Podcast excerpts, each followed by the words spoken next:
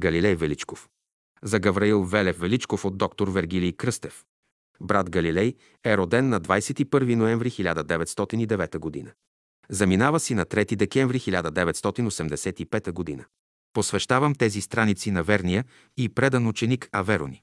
Тези страници съдържат повествование за опитностите на Гавраил Велев Величков, брат Галилей, ученик от Всемирната школа на Бялото братство в София, ръководена от великия учител Петър Константинов Дънов, Бейнса Дунов България от 1900 до 1944 година. Спомени на Гавраил Галилей Величков. Под небесната дъга на Словото. Предговор. Ние, които бяхме съвременници, последователи, приятели и ученици на учителя, имаме основанието да отбележим неговото присъствие така, както сме го възприели. Съзнаваме трудността да се предаде образа му. Съзнаваме и нашата непохватност. Не сме белетристи. Разбираме, че за да се снеме на лист хартия изминатия път по неговите стъпки, трябва да се владее не само голямото изкуство на белетриста, но е необходимо поетичното перо на поета и мистика, одарени майстори на словото. Нещо повече, ако към всичко това се прибави и задълбочения поглед на онзи, виждащ зад завесата на живота, перото ще може да извае образа на учителя, извисен в непознатите светове, които око не е видяло. За неговото величие ние имаме само усещане, ограничено в скромната духовна култура. Нямаме избор и за това правим, което можем. Правим това, което прави малката росна капка, пожелала да разкаже за слънчевите багри, носени от утринните лъчи. Тя успява ли да разкаже за слънцето дори онова, което ние, обикновените люде, знаем? Безспорно не. Какво е нашето познание за слънцето в сравнение с знанието на напредналите в своето развитие същества? Въпреки ограниченото разбиране, нито росната капка, нито ние не преставаме да мислим и разказваме за Слънцето. Разказваме това, което сме възприели, което усещаме. Нашият опит да разкажем за учителя е твърде скромен.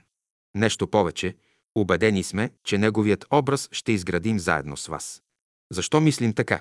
От нас ще получите представа за някои моменти от съвместния ни живот, а вие ще прибавите личните си впечатления от контакта с Неговото Слово.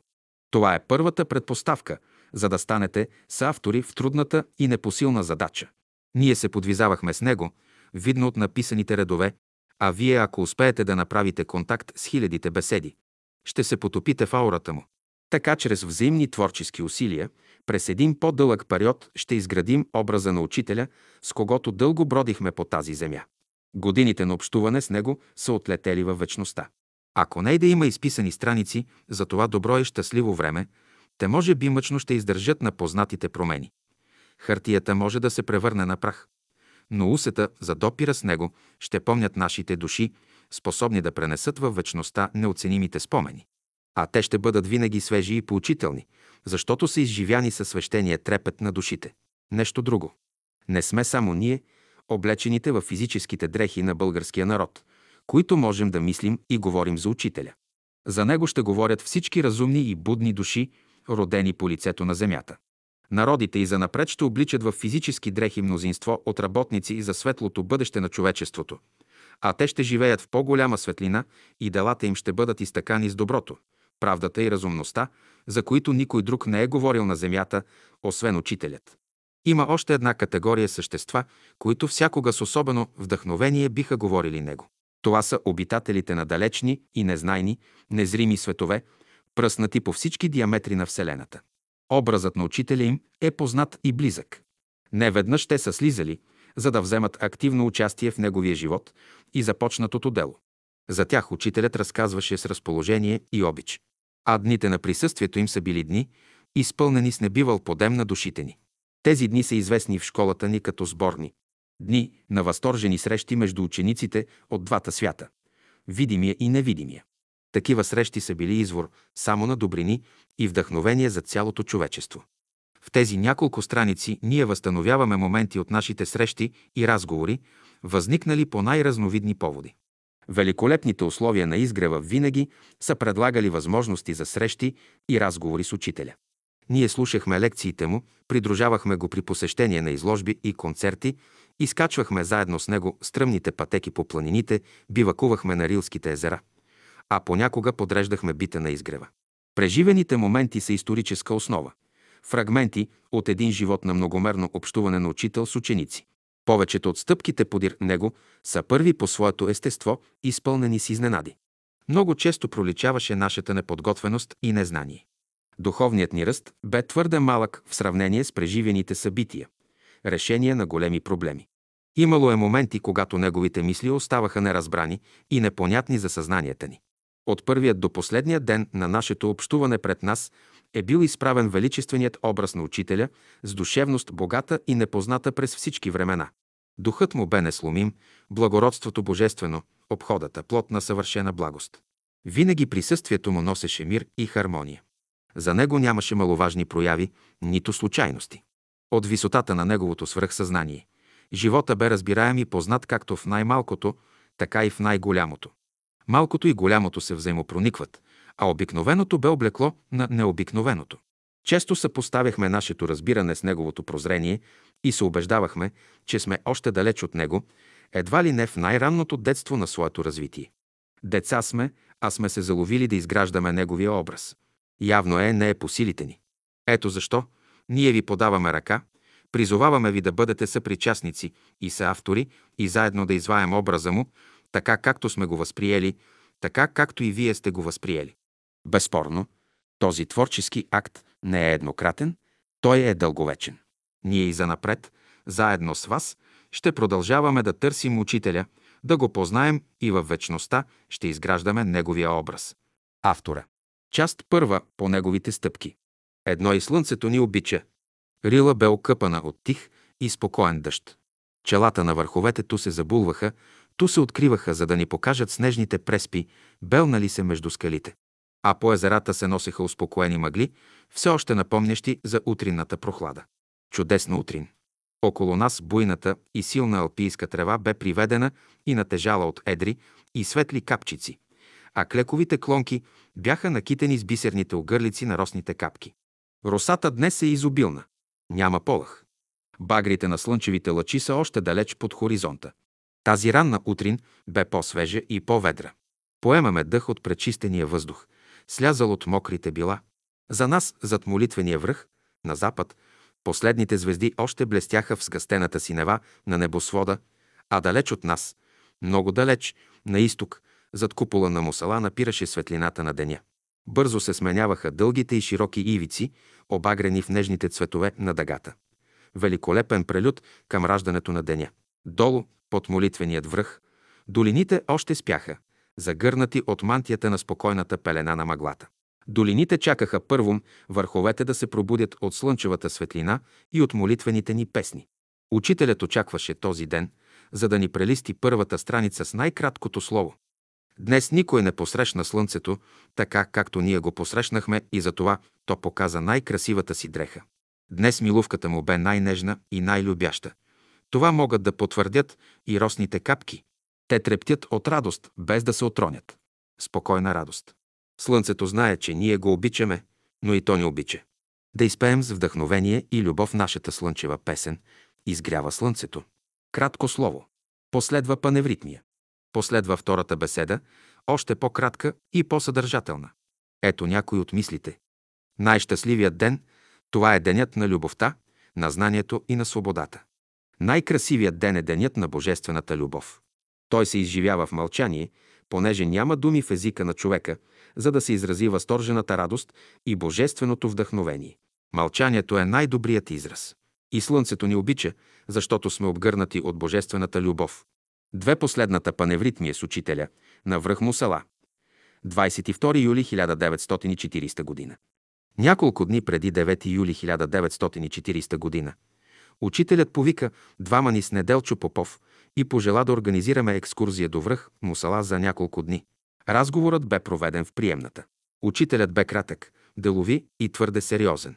Най-определено той отбеляза. Това посещение на планината трябва да бъде образцово и хармонично. Ние отиваме на връх Мусала за работа и то твърде важна. Ще имаме среща с невидими същества, наши гости от ангелските иерархии и ще бъдат изяснени някои въпроси за воюващите европейски народи и поведението на нашата страна.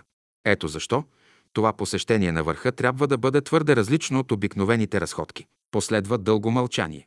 Ние двамата с Неделчо Попов бяхме изненадани от много важната и отговорна задача. Въобще, както ние, така и голямото мнозинство в нашата страна малко бяха запознати с предстоящия международен трагизъм и затова много внимателно се вслушвахме в думите на учителя. Без колебание и двоумение ние потвърдихме, че е по силите ни да организираме подобна задача и ще можем да се справим с възникналите трудности. Ами нали ние, неколци на приятели, години наред, изнасяхме на свои плещи огромните рилски лагери. Даже в момента се почувствахме поласкани от привилегията и изразеното доверие на учителя да организираме подобна важна екскурзия. Учителят побърза да прекъсне хода на подобни мисли и делово добави. Желателно е групата да не е голяма, защото ще се нощува на открито, на лагерен огън, без палатки. Първата вечер групата ще нощува на малката терасовидна полянка, над така нареченото Велчово мостче. Тя е на половината път до хижа му села. Там ще ни чакате да дойдем ние. Втората група с брат Боян Боев и Неделчо. След това всички заедно ще отидем до хижа му села. Там ще нощуваме и към полунощ ще тръгнем за върха. А после ще сторим това, което се нареди. Както изложи плана на екскурзията, учителят спря погледа си на мен и каза «Ще можеш ли сам да се справиш с паневритмията и с другите песни? Ти ще бъдеш сам. Други музиканти няма да дойдат. На върха ще изиграем паневритмията с единствена цигулка. Отговорих утвърдително, макар че за момент се посмутих. Приличах на студент, повикан на бърза извънредна сесия. Избор нямах. Приех. А учителят много добре знаеше, че владея музикалния репертуар, но при изпълнение обичам да се опирам на водещия цигулар или пианиста, или да следвам общото пеене. А сега на върха трябва да бъда солист. Освен това, имаше една трудност. Не познавах акустиката на върха. Разбира се, подобни мисли ме сполетяха и в последствие. Краткият и делови разговор с учителя бе прекратен и ние с Неделчо излязохме от приемната твърде замислени, но уверени в себе си. Последва разпределение на задачите. Той, Неделчо, трябваше да подбере и покани приятелите, които ще бъдат ядрото на тази група, и след това да организира пътуването на учителя през следващия ден. В това отношение действително Неделчо бе най-подходящ. Неведнъж е придружавал учителя и неведнъж го е водил и на мусала. Хижарят му е познат, а това улеснява задачата с настаняването, да се ползва стая, както за учителя, така и за приятелите. На мен се възложи задачата да осигуря автобуса за отиване и връщане, да поддържам музикалния тонус на групата и да изпълня паневритмията на върха. И двете основни изкисвания на учителя бяха много основателни. Той познаваше характера на своята работа и знаеше до каква степен ние можехме да бъдем полезни или даже неподходящи за даден случай. Общият братски живот бе изобилен в подобни добри и неприятни примери. Има приятели с избухлив характер, нетърпеливи и от най-малкия повод повдигат спор, а това внася раздвоение и дисонанс, които пречат за провеждането на отговорни задачи. А за случая учителят настояваше подбраната група да бъде в хармонична върза. Тук Неделчо бе добрият психолог и той постигна своята цел. На 20 юли сутринта автобуса вече очакваше пътниците. Едни заемаха местата си, а други се сбогуваха с учителя и брат Боян Боев. Те бяха изпращачите. Когато шофьорът потегли, забелязал радостното настроение, запитва. А можете ли да запеете някои песни? Групата не зачака втора покана и запя с пълен глас. Време е да вървим. Така почти в музикално настроение, неусетно автобуса навлезе в пределите на Боровец и мотора замлъкна пред пътеката за връх Мусала, започваща от летовището Царска Бистрица. На всички посетили не веднъж Рилския първенец е познат пътят до върха. Врязал се дълбоко в долината, пътят дружи с буйните мусаленски води. От край време пътеката е една и съща. Особено са примамливи онези места, където бистроструйните талази обилно заливат огромни камъни, заоблени от меката ръка на реката. От векове тя по един и същ начин сигурно милва рабатите камъни и притъпява тяхната острота. Но красотата си е красота и пътят си е път, а ние трябваше крачка след крачка да възлизаме все по-нагоре към Велчово мостче. Групата на време спря пред тераската и се разположи на стан в обичайния стил. Млади, яки и силни братя подредиха огнище, сложиха малки чайници и всеки търсеше място за отмора и почивка. Тук слънцето по-бързо се скрива, а когато настъпи нощният здрач, по-дълго се изчаква появата на големите и блестящи звезди. Долината е твърде дълбока, облесена много добре с борови и клекови гори. Картината на лагерния огън е също така добре позната. Сухите клекови клони изкрият в буйни пламъци и рисуват причудливи фигури на всички, които търсят нежната топлина в прохладната нощ. Летят искри.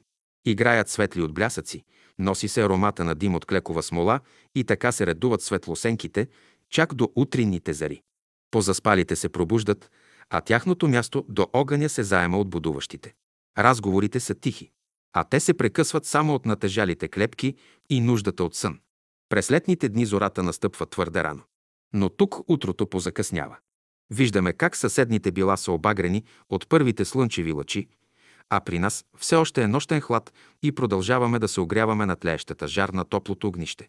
Двамата с Борис Николов побързахме да се подготвим за слизане до Царска Бистрица. Ще посрещаме учителя, брат Боев и Неделчо. Освежителната почивка на тихата и ясна рилска нощ подейства ободрително и на слизане ни позволи да се радваме на красивата долина, която бе вече позлатена от нюансите на слънчевите лъчи. Всякога на слизане окото по-добре обхваща природната красота, защото крачката е спокойна и съзнанието е облегчено от напрежението на изкачването. За нас двамата най-голямата изненада бе момента, когато правихме последните крачки по пътеката. Чухме сигнала на колата и за секунди автомобилчето спря пред нас. Чудесно съвпадение. Измерено и изчислено като на музикална партитура. Това не е ли хармония на съзнанията? Подадохме ръка на пристигащите, целунахме десницата на учителя и продължавахме да се възхищаваме на чудния миг, великолепно единение на слизащи и възлизащи. Считам, че това е добре издържан изпит на точност и будност на съзнанията. Добро начало за още по-добра и отговорна работа, за която бяхме тръгнали към върха. Учителя запита за живота ни на тераската и каза «Днес по обед ще сме там, а след това ще тръгнем за хижата».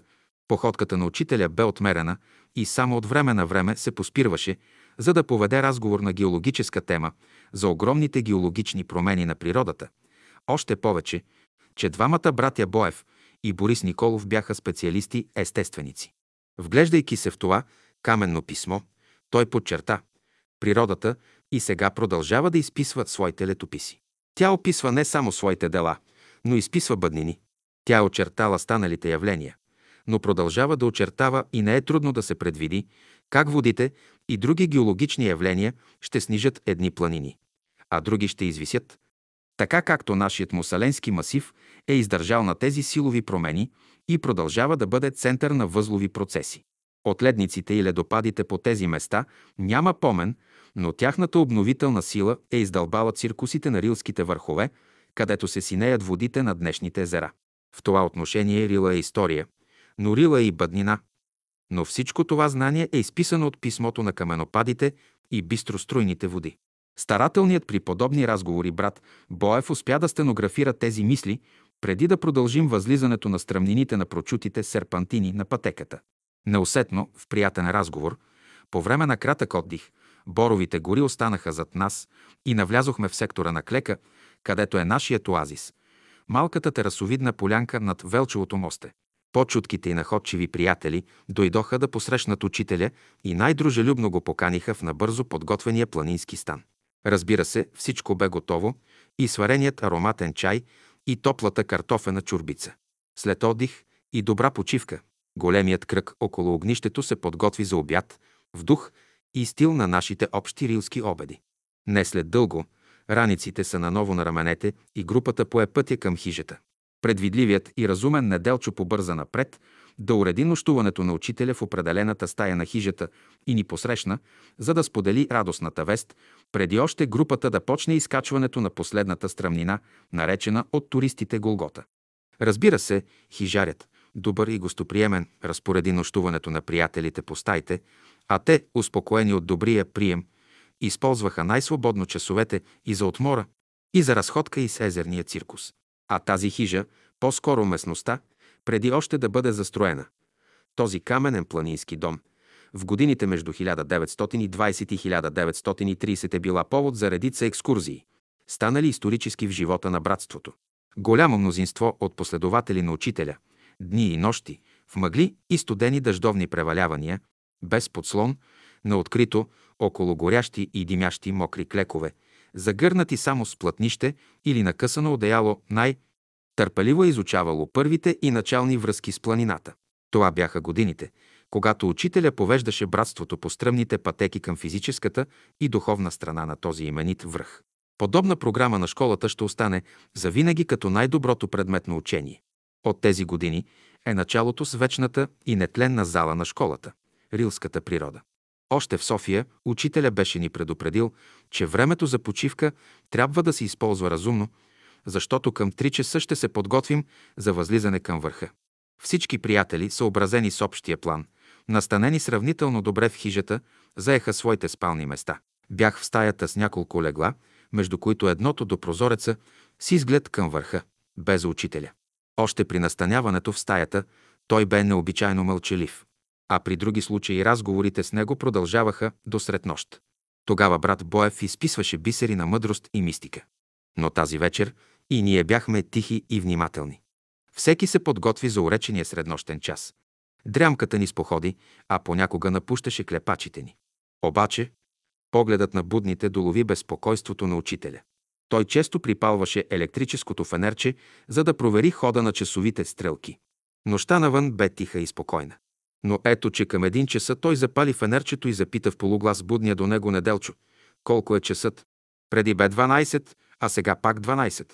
Неделчо проверява своя часовник и му нашепва. Часът е един, спряла е вашият часовник. Успокоен от отговорът, Неделчо наново заспива, а учителя се изправи и погледна звездната нощ. Направи едно движение за поздрав и проговори шепнешком на непознат и неизвестен език. Дочувах отделни фрази с интересно звукосъчетание на гласни и съгласни. За мен неразбираеми, но вероятно разбираеми за този, с когото учителят разговаряше. Подобно на неверния Тома от Христовите дни, вгледах се в стаята за нечие посещение, обаче нямаше никой. Всички спяха, а разговорът продължаваше не повече от 15-20 минути, след което само вдигнатата ръка за поздрав бе неоспоримо доказателство, че срещата е приключена. Учителят след това посегна към одеялото и се загърна за почивка. Незабравима и паметна сцена на общуване на учителя с незрими за нас същества. Не след дълго, приблизително към 2 часа, фенерчето пак светна и към Неделчо бе поставен пак въпроса за часа, моят е все 12 часа. Неделчо в просъницата си пак отговори. Спрял е, защото не сте го навили. Учителят повече не отговори, загледа се през прозореца и полегна наново на кревата. Към три часа светлината на неговото фенерче наново заигра и стаята. Освети по-отделно приятелите, които вече се бяха пробудили и тихо им продума. Ще бъдем ли готови подир малко? А ти и Неделчо, пробуди приятелите в другите стаи и кажи им, че към три и половина тръгваме за върха. Пъргаво, безшумно, без ненужен братвеж. Приятелите напускаха хижата и мълчаливи заискачваха пътеката към върха. Мистично, нощно шествие от играещите светлини на електрическите фанерчета наподобяваше по-скоро видение, отколкото реалност.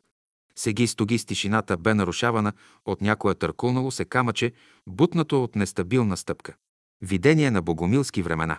Напред с учителя бе Неделчо. Той носеше и неговата раница, грижливо подготвена още от София от Савка Керемичиева, стенографката на изгрева.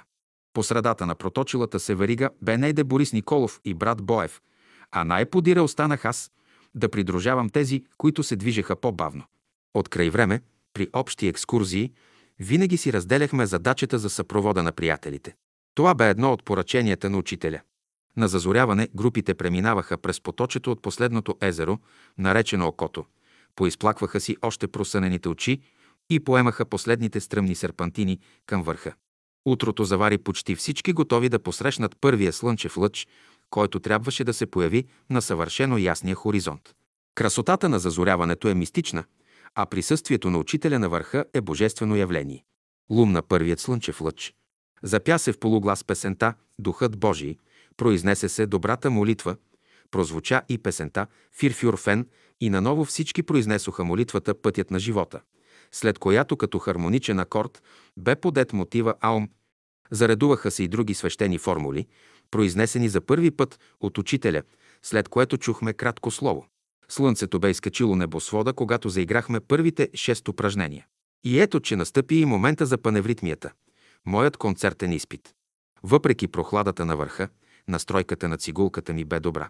Кръгът се оформи на немалката тераска на върха и учителят бе готов за първите стъпки на паневритмията.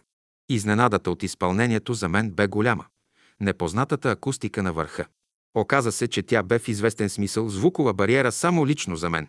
Цигулката ми звучеше добре и тоновете достигаха до играещите, без аз да мога да ги слушам чисто и ясно, както това е навсякъде другаде. С плашен трепет изпълнявах упражнение след упражнение, като повече се вглеждах в лъковата и пръстовата техника, отколкото в звучността на инструмента. След упражнението мисли, право мисли. Попривикнах с този акустичен феномен и продължавах да свиря с голямо внимание.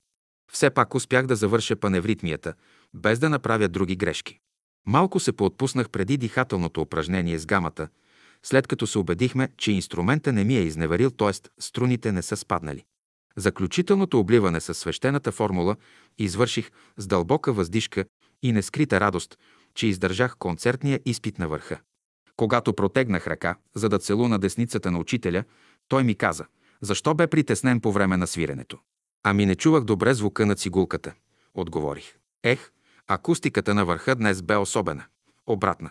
Ние слушахме добре, защото над нас имаше въздушен магнетичен похлопак, който направляваше звука към играещите, поради това ти не чуваше добре инструмента си. Но изпита мина добре. Финалът на паневритмията се посрещна с облегчение от по-изморените приятели, на които все пак възлизането към върха, след кратка нощна дрямка, оказа своето влияние. Насядали на удобни и закътани между скалите места, те предпочитаха да си отдъхнат и с присвити очи да наблюдават ширналата се панорама. Но групата бе освежена и от млади и силни приятели. Вместо почивка, те предпочитаха да проверят много от интересните изказвания на учителя за онова, което се вижда и за онова, което не се вижда от обикновеното око. Подобна група се зае да търси олтарят на Орфей. Една монолитна скална група, разположена на терасата, по-високо от второто Маричино езеро. Други се отделиха в страни, малко на югозапад от върха, по посока на забранената вододайна зона в поречието на Лев, Искър в лабиринта от скромни върхове, наречени скакавиците да търсят новото убежище на невидимите същества, проводници на разумни сили и бъднини за по-спокойна работа, след като мусаленският циркус бе вече оживено обитаем като туристически обект. Учителя някога бе казал, че тези същества не могат да понасят безотговорното отношение на пришелците на върха и затова предпочитат да се оттеглят там, където сега е забранената вододайна зона. Едни приятели, снабдени с добър бинокъл, търсеха в далечните вериги от планински върхове нашия любим молитвен връх, откъдето много често сме се възхищавали на могъщия купол на връх Мусала. Между нас имаше и неколцина завършили в чужбина медицинските науки. Снабдени с портативен барометър, анероид, джобен формат, те проверяваха атмосферното налягане и се опитваха да преизчислят височината на върха. В нашите среди бе известно изказването на учителя за пременяващата се височина на върха – която често пъти достига невероятни размери минус 7000, 9000 и повече метри и за това направо поставиха въпроса – коя е базата за подобно изказване? Учителя им отговори – височините се измерват по барометричен път, по триангулачните методи на земемерите, но и по състоянието на електромагнитните вълни, носители на мисли, идеи, принципи и най-вече от присъствието на същества от висшите ангелски иерархии. А последните обитават в сфери – разположени на дадени височини. Това присъствие определя втората, също така реална височина на върха. Доволни от полученото обяснение, студентите влязоха при наблюдателя на върха, за да сверят данните на своя анероид с барометъра на метеорологичната станция. Учителят, след този разговор, предпочете една тераска по-надолу, около 50-60 метра, и оглеждаше далечните била на големия язовир Искър, там където се намираха изворите около Канарското езеро, в подножието на върха Канарата. Повод за подетия разговор бе неговият необикновен въпрос. Кому е каменната пирамида и забития железен кръст там долу? Под очерталата се пътека от върхът Мусела към хиже Гранчар. Бях запознат с тази зимна трагедия и отговорих злополучно нещастие. Лавина затрупа известен скиор и турист, алпинист през тази зима. Да, каза учителят, Бялата смърт е една много тежка и мъчителна смърт. Фактически, пострадалият не е нито в невидимия свят, нито във физическия. Двойникът продължава да е свързан с замразеното тяло, станало безчувствено и не реагира на никакви импулси на другите тела. А на това отгоре и незримата нишка на живота, който свързва невидимите тела с физическото, не е прекъсната. От тук проистича цялото мъчително състояние. Голямо страдание. Мълчание. След това изказване учителят продължи да разглежда въпросите за бялата смърт, които пак бяха стенографирани от неуморния брат Боев, който много се интересуваше от явленията, известни на науката като факти, но необяснени като едни от неизбродимите пътеки на живота. За обща изненада на всички гостуващи този ден на върха, долетя до нас крайно печална новина, съобщена по телефона от Юндула до наблюдателницата за смъртта на нашия любим приятел и ученик на учителя Георги Радев. Телефонният разговор бе предаден на нашата група. Учителят, изправен, с просълзени очи, ни покани за обща молитва, известна в школата ни като тайна молитва, след което произнесохме гласно формулата. Мир и светлина на душата на Георги Радев. Това бе последната молитва и последната свещена формула, произнесена на връх Мусала на тази дата. Учителят разпореди да прекъснем престоя на върха и да слезем по-долу на брега на най-високото езеро Окото, за да прекараме останалата част от деня. Тревожната новина се отрази на пребиваването ни на върха. Събрани около учителя, Борис Николов и Неделчо Попов обсъждаха въпроса с погребението на Георги Радев и се реши двамата да заминат за Юндола, като тази нощ останат да бивакуват с нас на малката тераска над Велчовото мосте. А на мен се възложи задачата да организирам завръщането в София, макар че лично бях оговорил със собственика на автобуса да ни отведе на 24-та, а не на 23-та дата, т.е. един ден по-рано. Затруднението ми не бе малко, защото в случай, че на 23-ти няма автобус, трябва да се обмисли пренощуването в Боровец на значително голямата група приятели, които бяха вече пристигнали още на 21 вечерта. В духа на единството, старателно поддържано в нашия общ братски живот, задачата за евентуалното пренощуване в Боровец, а и за връщането, трябваше да се реши благоприятно за всички. А ето, че при това затруднено положение нито можеше да се гарантира общ превоз, нито общо нощуване. Тези мисли заседнаха в съзнанието ми и не ме оставиха спокоен до момента на разрешаването на задачата. Върхът напуснах замислен. Приятелите заслизаха на групи към окото. Първите бяха стигнали до брега на езерото и с сухи съчки накладоха огън между канарите. Трябваше да се закусва. Студентите бяха в една от последните групи, бавно слизащо от върха. С брат Боев те продължаваха разговора на темата за височината на връх Мусела, измерена по метода на учителя и проявиха особен интерес към езерото Окото. Занимаваше ги мисълта за това странно, поетично и символично име на езерото. Брат Боев се оказа пак неуморим лектор. Той по специалност бе естественик, педагог, а освен това, навлизайки в редиците на братството, години наред най-старателно изписваше страници след страници с стенографирани разговори на най-различни теми, разгледани от височината на божествената реалност. В това отношение учителя бе неизчерпаем източник на знание за проблемите и явленията на живота, несъизмерим за обикновените люде. Студентите тъкмо от това се интересуваха. Те търсеха скрития смисъл на видимия порядък и отговорите на брат Боев бяха рядка лекция. С особено разположение той разказваше какво представлява за нас окото и като езеро, и като алтар на неръкотворния храм, невидим и незрим на нашите очи. Ето отговорите на брат Боев. Окото е най-сполучливото име, дадено на едно от мусаленските езера. То е най-дълго обледявано и снежавано и има най-чистата вода. В окото се оглеждат гигантски върхове, застанали като непреодолима преграда и бдят бащински за неговата чистота и святост. Но езерото не е само огледало, но и рефлектор на слънчевата светлина и космичните лъчи. Тук слънцето късно изгрява, но и много рано залязва. Но космичните лъчи, без прекъсване, непрестанно слизат, проникват и се отразяват.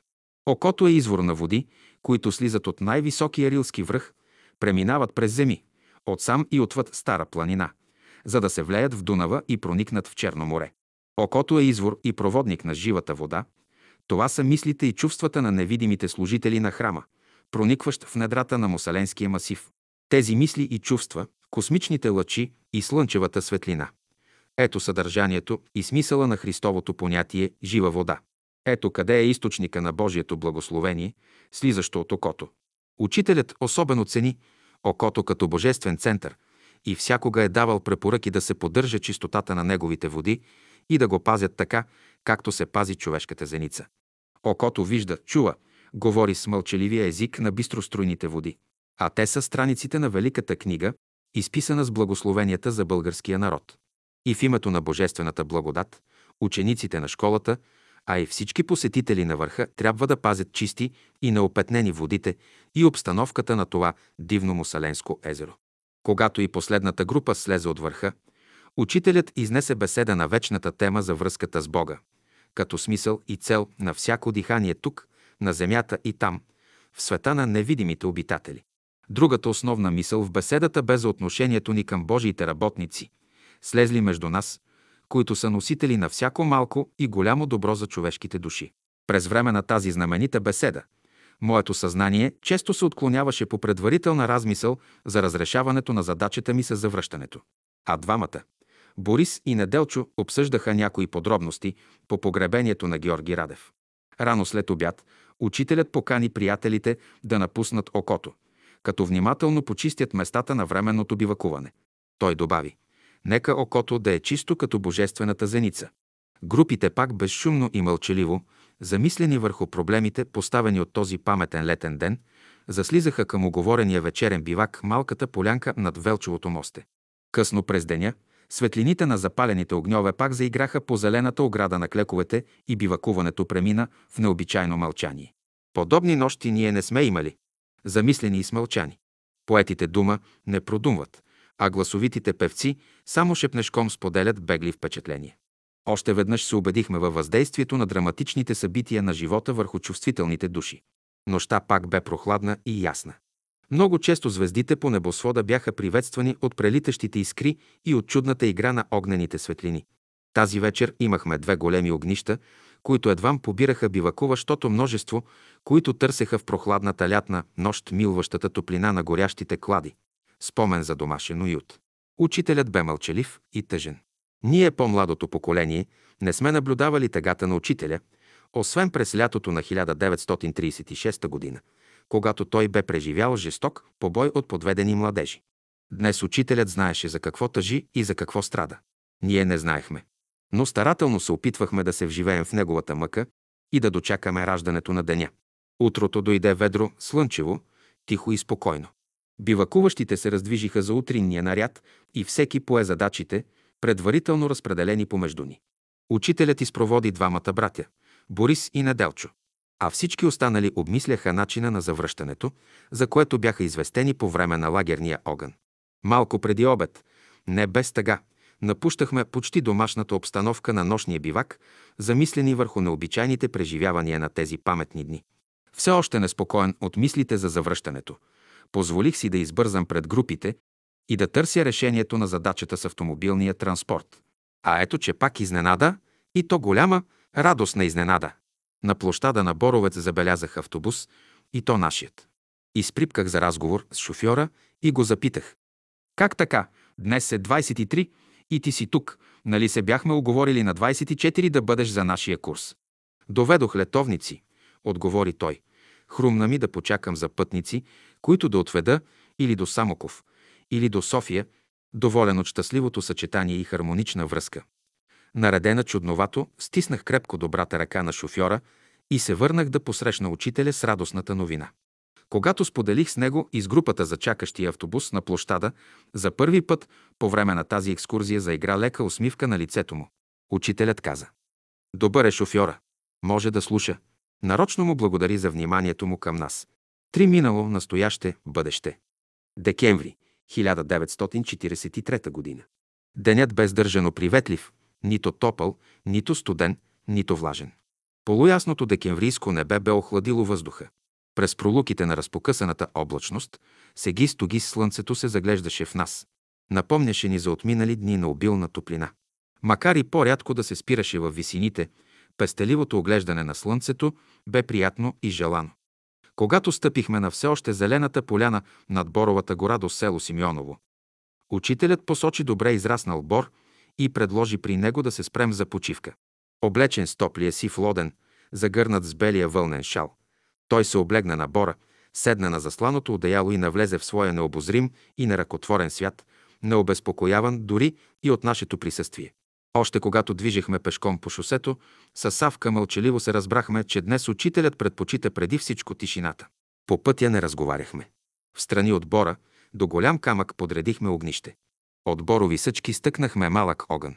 От близкото изворче, разположено над брега на реката, слизаща от канарите на Ел Шадай, бивака, наляхме чайника. От водите на малкото изворче неведнъж сме пили. Учителят бе нарекал водата му лаксативна. Бистрите строи не са обилни, но водата е пивка, добре се приема от стомаха, дори е лековита. Впоследствие нечи и добри ръце каптираха изворчето, сложиха тръба, изведена под голям камък и продължиха живота му. Когато приятелите научиха за пивката и лековита вода на изворчето, често отиваха при него. Малката чешмичка остана скъп спомен за годините, през които учителят е ползвал бистрите му строи. Огънят мъчно се разгаряше. Овлажнените от нощния скреж съчки трудно се разпалваха, а водата бавно се затопляше. Ние с Савка разменяхме често погледи, ту към учителя, ту към огъня. Без притеснение ние безшумно разпалвахме димящите съчки. Като че ли самият огън желаеше да бъде в хармония с духът на мълчанието, който бе господар на днешния ден. Но ето, че дойде монетът. Чайника кипна и Савка посегна към малката раница, свещите и приборите на учителя, безшумно се приближи до бора, засла бялата кърпа пред учителя и занарежда закуска с маслини, сирене и няколко филии от закупения с купоните хляб от близката до изгрева фурна. Кипналата вода вече е неспокойна. Станала е бъбрива. Затропа по капачето на чайника и напомня, че е време за приятен разговор на чаша чай. Учителят, усмихнат от закачливата покана на кипналата вода, шеговито сподели. Ще трябва да уважим любезната покана на бъбривката и да й позволим и тя да вземе участие в нашата среща. Така и стана. Благодарителната молитва бе преходния момент от мълчанието към приятен разговор. Най-напред с хляба и водата, а по-сетне и с нас. Скромната, но питателна закуска в планината разполага. Много от разговорите с учителя винаги са започвали след чашка чай на бивака Ел Шадай по рилските висини или на трапезата в малкия салон на изгрева след топла картофена супица. Учителят погледна часовника и продума. Времето е напреднало. Слънцето скоро ще превали Витуша и ние трябва да се прибираме. Днес планината бе гостоприемна. Позволи ни да се порадваме на нейния мир и спокойствие. Слънцето, и то ни поглеждаше през облачните пролуки.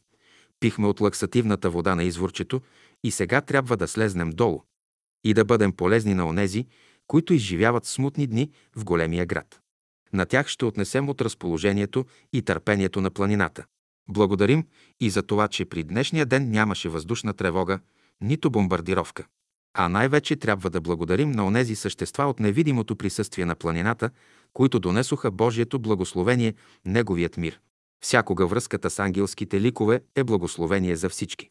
Ще дойде денят, когато по лицето на земята сълзи на мъки и горест не ще се леят. Правдата ще се възцари. Душите ще се радват на мир и не ще има сила, която да го помрачи. Ще дойде такъв ден. Именно за подобен ден е нашата песен «Дощеден». Учителят пак погледна часовника и попита. Какво знаете вие за миналото, настоящето и бъдещето? Какво е писано в световната литература? На тази тема има много философски размисли. Аз ще се обсъжда проблема и за напред. Трите фази на времето – минало, настояще и бъдеще – засягат процесите в материалната природа, но има отношение и към процесите на съзнанието, което е потопено в материята. А знаете ли, че хората най-много се интересуват от миналото, ангелите, от бъдещето, а Божиите синове от настоящето. За великата разумна природа, в която обитават хората, ангелите и Божиите синове, миналото, настоящето и бъдещето са вплетени в едно. Ами в една плодна семка не е ли вложено миналото, не се ли разгъва настоящето, не се ли проявява бъдещето? Всеки настоящ момент е резултат на миналото, всеки настоящ момент става минало, всеки настоящ момент е изгрев на бъдещето. Не само плодната семка е образ на това триединство. Ами водата в нейните агрегатни състояния не е ли великолепен израз на триединството? Всяка дъждовна капка има дълговечна история, наречена минало. Нейното настояще, бурно или спокойно, неотменно води към бъдещето, за да се включи в кръговрата на вечността, закономерното единство на минало, настояще и бъдеще. На същата закономерност е подчинено и развитието на човека. Яйцето, ембриона, всички възрастови фази на човека са зрима и осезаема проекция на неговата душа и на неговия дух. При частичното знание по-лесно се освоява настоящето, по-мъчно се разчита миналото и най-трудно се определя бъдещето. Разбира се, не става въпрос за елементарното близко минало, нито за много близкото бъдеще. Правилно е човек да се интересува и изучава миналото, то е опит и пулка, основа на солидно знание. За сега пред съзнанието на човека е спусната плътна завеса и миналото много мъчно се разчита, но все пак се разчита и това е добро. Правилно е да се интересува за бъдещето и това е много разумно, но единствени, които могат да му помогнат, това са ангелите. Те имат много разширен обхват, познават много повече закономерности по пътя на човека, тъй като този път е изминат от тях и познават всичките му стъпки. За тях изминатият път е опит и знание, и за това само те могат да разчитат бъдещето на човека. И все пак, много важно е настоящето, то е най-близко до човешкото естество. Най-лесно може да се разчете и овладее, и за това то е поверено на Божиите синове. А защо това е така? Защото много често настоящето е, което се изплъзва от реалната оценка. Защото е близко и може да се отбегне. Настоящето е резултат на много сплетени влияния на миналото. Само Божиите синове са, които могат да помогнат на човека да организира своята воля и измине пътя на настоящето при будно съзнание и съгласие с волята на Бога. Този е смисълът на формулата. В изпълнение волята на Бога е силата на човешката душа. Ето защо изучавайте миналото, за да изправите своите погрешки, стремете се към доброто бъдеще. Учителят пак погледна часовника си. Тръгнахме. Наново се потопихме в размисъл и мълчание. Четири ученикът Аверони. Получих свитък, кратък биографичен очерк за ученикът Аверони. Авторът неизвестен. Подбраният материал е добре подреден. Данните са достоверни. Образът близък до онзи, когато познавам. Нали сме съученици с Аверони?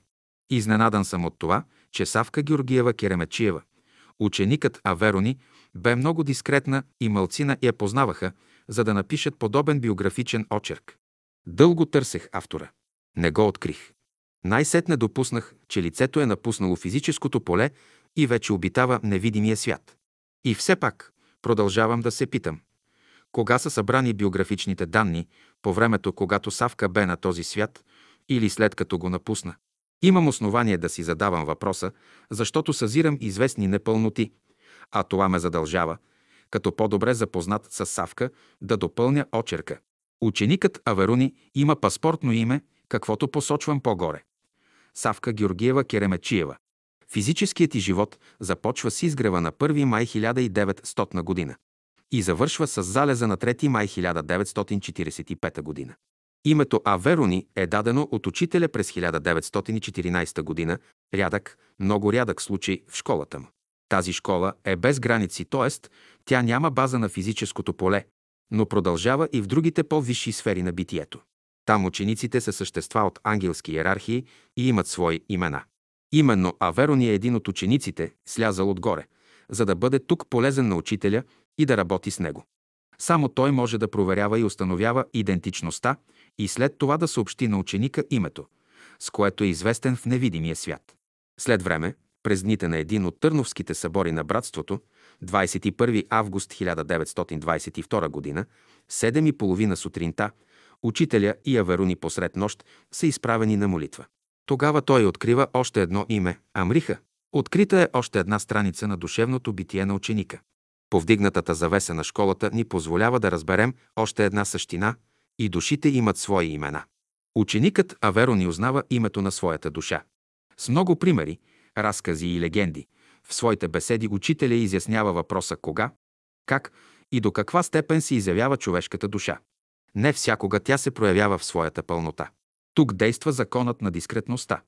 Незримите ръководители на преражданията знаят много добре кога, къде и доколко трябва да се изяви душата. Понякога тя слиза забулена и за околната среда остава непозната. Една предпазна мярка срещу известни сили, настроени отрицателно и пречещи дори на малкото и смислено добро начинание. Видно е, че не всякога условията и възможностите са благоприятни. А в интереса на всеобщата еволюция е необходимо дадена душа да бъде изразител на великата разумност и волята Божия да бъде изпълнена. В такива случаи душата е загърната с мантията на неузнаваемостта. На физическото поле тя е непозната, но горе – отлично позната. Ето, че в аурата на учителя душата има щастливата привилегия да се изяви свободно, окрилена от вдъхновение и пориви. Ученикът Аверони дава израз на богата душевност и заслужено узнава от учителя името на своята душа. Амриха. Един ден настъпва нов момент във внимателните стъпки на ученика Аверони.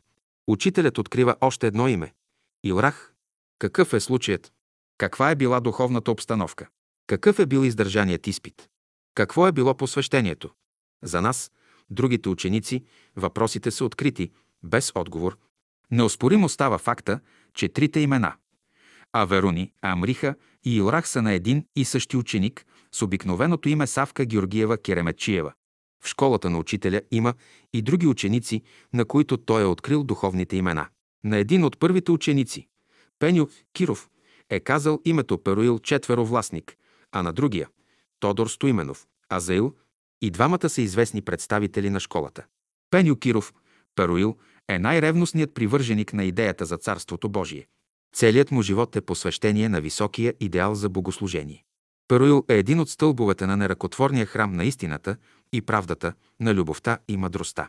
Изгрева на неговия живот е 13 юни 1866 г., а залеза 21 декември 1918 г. Тодор Стоименов, Азаил, е другият ученик, получил призванието да бъде деловия председател на школата. Да, тази длъжност му бе поверена от учителя. Азаил с достоинство служи на школата до края 27 декември 1944 г. и продължи до залеза на своя живот. 23 октомври 1952 г. Не дейте се очудва, че школата си имаше председател. Защо ли? Защото тя имаше свой облик, свой ред, своя дисциплина, свой порядък. А когато около школата се създаде и общество, ето че възникнаха въпроси с известни делови ангажименти. Сложността на обществения живот трябваше да се поддържа в една хармония с идеите и принципите на учителя. Ученикът Азаил пое част от деловите задачи и даде своя принос. С течение на времето броя на учениците нарасна. Умножиха се делата им. Породиха се много начинания. Навсякъде заставаше ученик с качества и с достоинство бдеше за единството между идеи и дела. На някой учителят откри бележитите им прераждания, известни на по-близката или по-далечна история. Съобщи им имената, посочи им царства и държави, показа им изкачените върхове. Напомни им светлите страници на живот с успехи и благоденствие, но не премълча и дните на горчиво падение, завършило трагично за самите тях и последователите им. Така учителят изтъкна много трудния път на ученика. Но при всички превратности на живота от ученика се изисква да бъде верен и истинен, добър и правдив, чист и благ. Няма лесен път. Всякога обаче ученикът придобива опитности, знание и мъдрост, без които не може да се разбере истината. Ученикът Аверон е познат в школата като един от четиримата стенографи. Те бяха непосредствени сътрудници на учителя. Близостта, съдействието и общуването с него бяха великолепни условия, съкровена мечта на всеки ученик. Самото ученичество е дълъг и непреривен процес. Не всякога може да има на физическото поле такова съвпадение. Учител и ученик да бъдат едновременно в една страна. Съкратеното физическо разстояние, близостта е много ценно условие. Стенографите знаеха това и се радваха на привилегията да бъдат заедно почти по всяко време, да обменят мисли, да се вглеждат в поведението му и да се учат. В най-добрият смисъл на думата, казано на евангелски език, те бяха работници на нивата. За тях образът на учителя бе осмислено разбран. Специализирани в стенографията, те бяха онзи квартет, снел словото и го подготви за печат. Беседите, разговорите станаха достояние на всички, които се интересуваха. Напечатаното слово бе неоценим дар и за човечеството. Сестра Паша Теодорова е лицето, на което дължим отпечатаните беседи. Колосален труд. Книгопечатането е сложен процес. Дешифровки на стенограмите, корекции на коректури, справките с учителя за някои неправилно стенографирани пасажи, бе трудната работа на Паша. Тя се справи и ние сме и благодарни. Брат Боян Боев фактически бе секретарят на учителя. Адресирани до него се получаваха много писма от провинцията и от чужбина. На едни отговаряше лично учителят, рядка привилегия, доставила радост на мнозина ученици. Но в повечето случаи той диктуваше на брат Боян Боев дължимите отговори. Грижливо запазените копии от писмата, станали достояние на учениците, бяха огледало на един ден живот, извор на светлина. Сестра Елена Андреева непрекъснато бе на пишещата машина. Тя е лицето, на което дължим също така благодарност за съпричастие в книгопечатането. Ученикът Аверо ни прие грижата за ежедневието на учителя. Школните занимания, лекциите, приемите, участието в някои домакински дейности бяха неизбежна програма на учителя. Общите обеди бяха едно улеснение за него и за всички сътрудници и работници на нивата. Общата храна е невидимата връзка между душите. Израз на високи ден замисъл.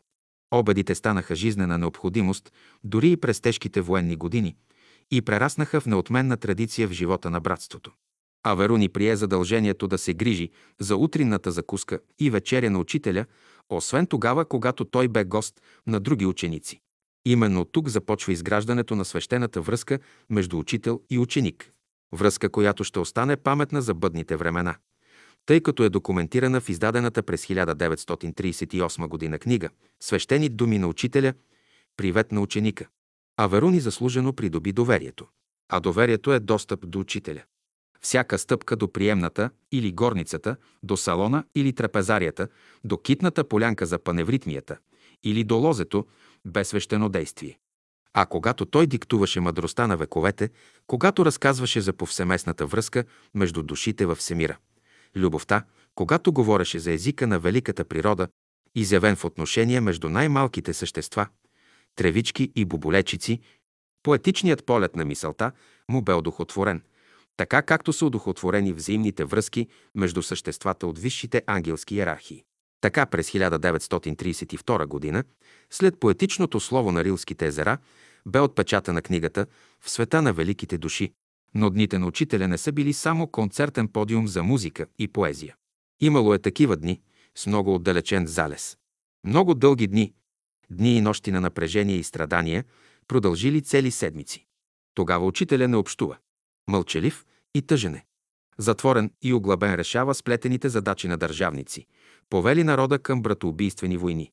Големите войни през 1913, 1914, 1918 години и световната през 1939 до 1944 година стовариха на учителя непосилно бреме. Военните авантюри на озлобени и амбициозни държавници отнемаха живота на многочислени народни маси. Пролятата кръв е трагичен зов за помощ. Погубеният живот е препъване на душата. Войните са само стонове и вопли за нов живот. Това засяга учителя. Той страда наред с всички. И той е искал помощ и спасение. И той е желал съкръщение на дните, изпълнени с мъки и горест. А Веруни отбелязва в дневника си. Дни, дни на страдания и мъки, дни без залез. Не по-малка скръп са внесли в думът ми, както учителят наричаше родината, вътрешните междуособици, правителствени бъркоти и недомислици. Жалките прояви на ръководни държавни служители понякога застрашаваха и дейността на школата. Полицейщината неведнъж е искала дознание за дейността му и през 1917 г. най-безцеремонно е бил интерниран в град Варна.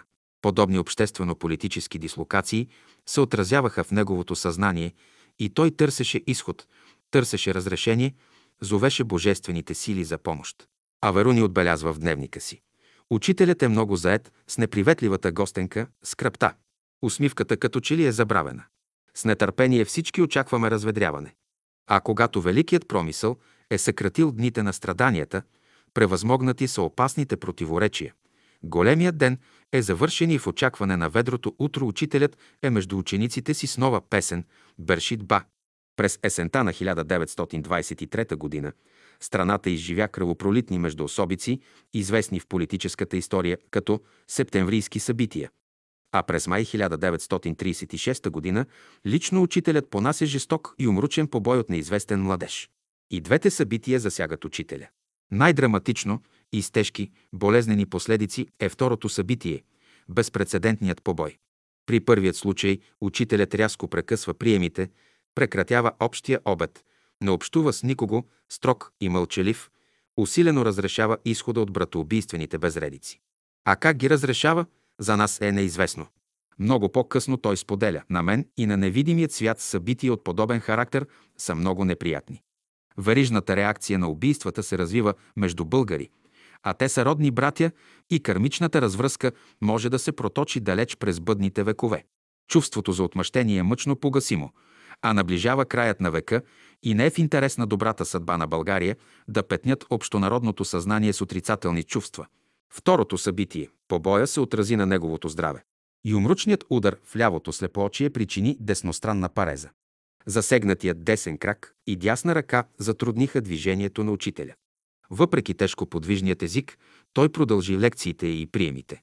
Не прекъсна ежедневните задължения на изгрева. Но настъпи ден, когато сам трябваше да търси здравите сили на живота и поиска да бъде заведен на Рила. Там, в недрата на обичната планина, здравето му се възвърна. А Верони, значително опитна в преживяванията на учителя, отбелязва. Отмина още едно горко. Учителят проговори. С добра походка слезе на извора, посрещнат от учениците. Този път сълзите бяха на радост. Всички ние, очевидци на това събитие, приехме доброто здраве на учителя като изключителна намеса на сили и същества от непознати и далечни светове. Още веднъж се убедихме, че пътя на учителя и пътя на учениците трябва грижливо да се поддържат в хармония и единство. Законът на резонанса е основата на взаимното разбиране. Ученикът Аверони през последното събитие изяви в пълнота обичта към учителя и с търпение и постоянство дочака оздравяването му. Пет банята. Да, на Рилските езера имахме баня, изпипана по всички правила на изкуството, с душ, с топла и студена вода, с печка, която отоплява и помещението така добре, че къпането е възможно и в дни, когато времето бе хладничко. Имаше и такива случаи, при понижени температури, особено когато на някого завивките не бяха достатъчни, вместо да мръзнат, отиват в банята, запалят печката и топлината казва своята дума. Банята има история. Тя не е неудачно хрумване, нито случайен опит. Създателят е този наш добър брат и опитен в тенекеджийските работи. Димитър Стоянов. В едно от барачните помещения на изгрева той инсталира подобна баня за учителя. Разбира се, тя се ползваше от работниците на изгрева. Стенографите, дежурните по кухня, градинарите и някои други. И в своята малка къщичка, в едно миниатюрно помещение, имаше също такава баня. Димитър бе много сръчен човек. Имаше великолепна техническа памет.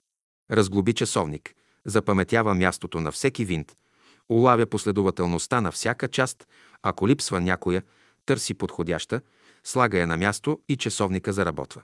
Обичаше техническите инструменти. Когато не да забележи майсторски изделия, проучваше как са изработени, набавяше подходящи инструменти и най-търпеливо след време показваше това, което е направил.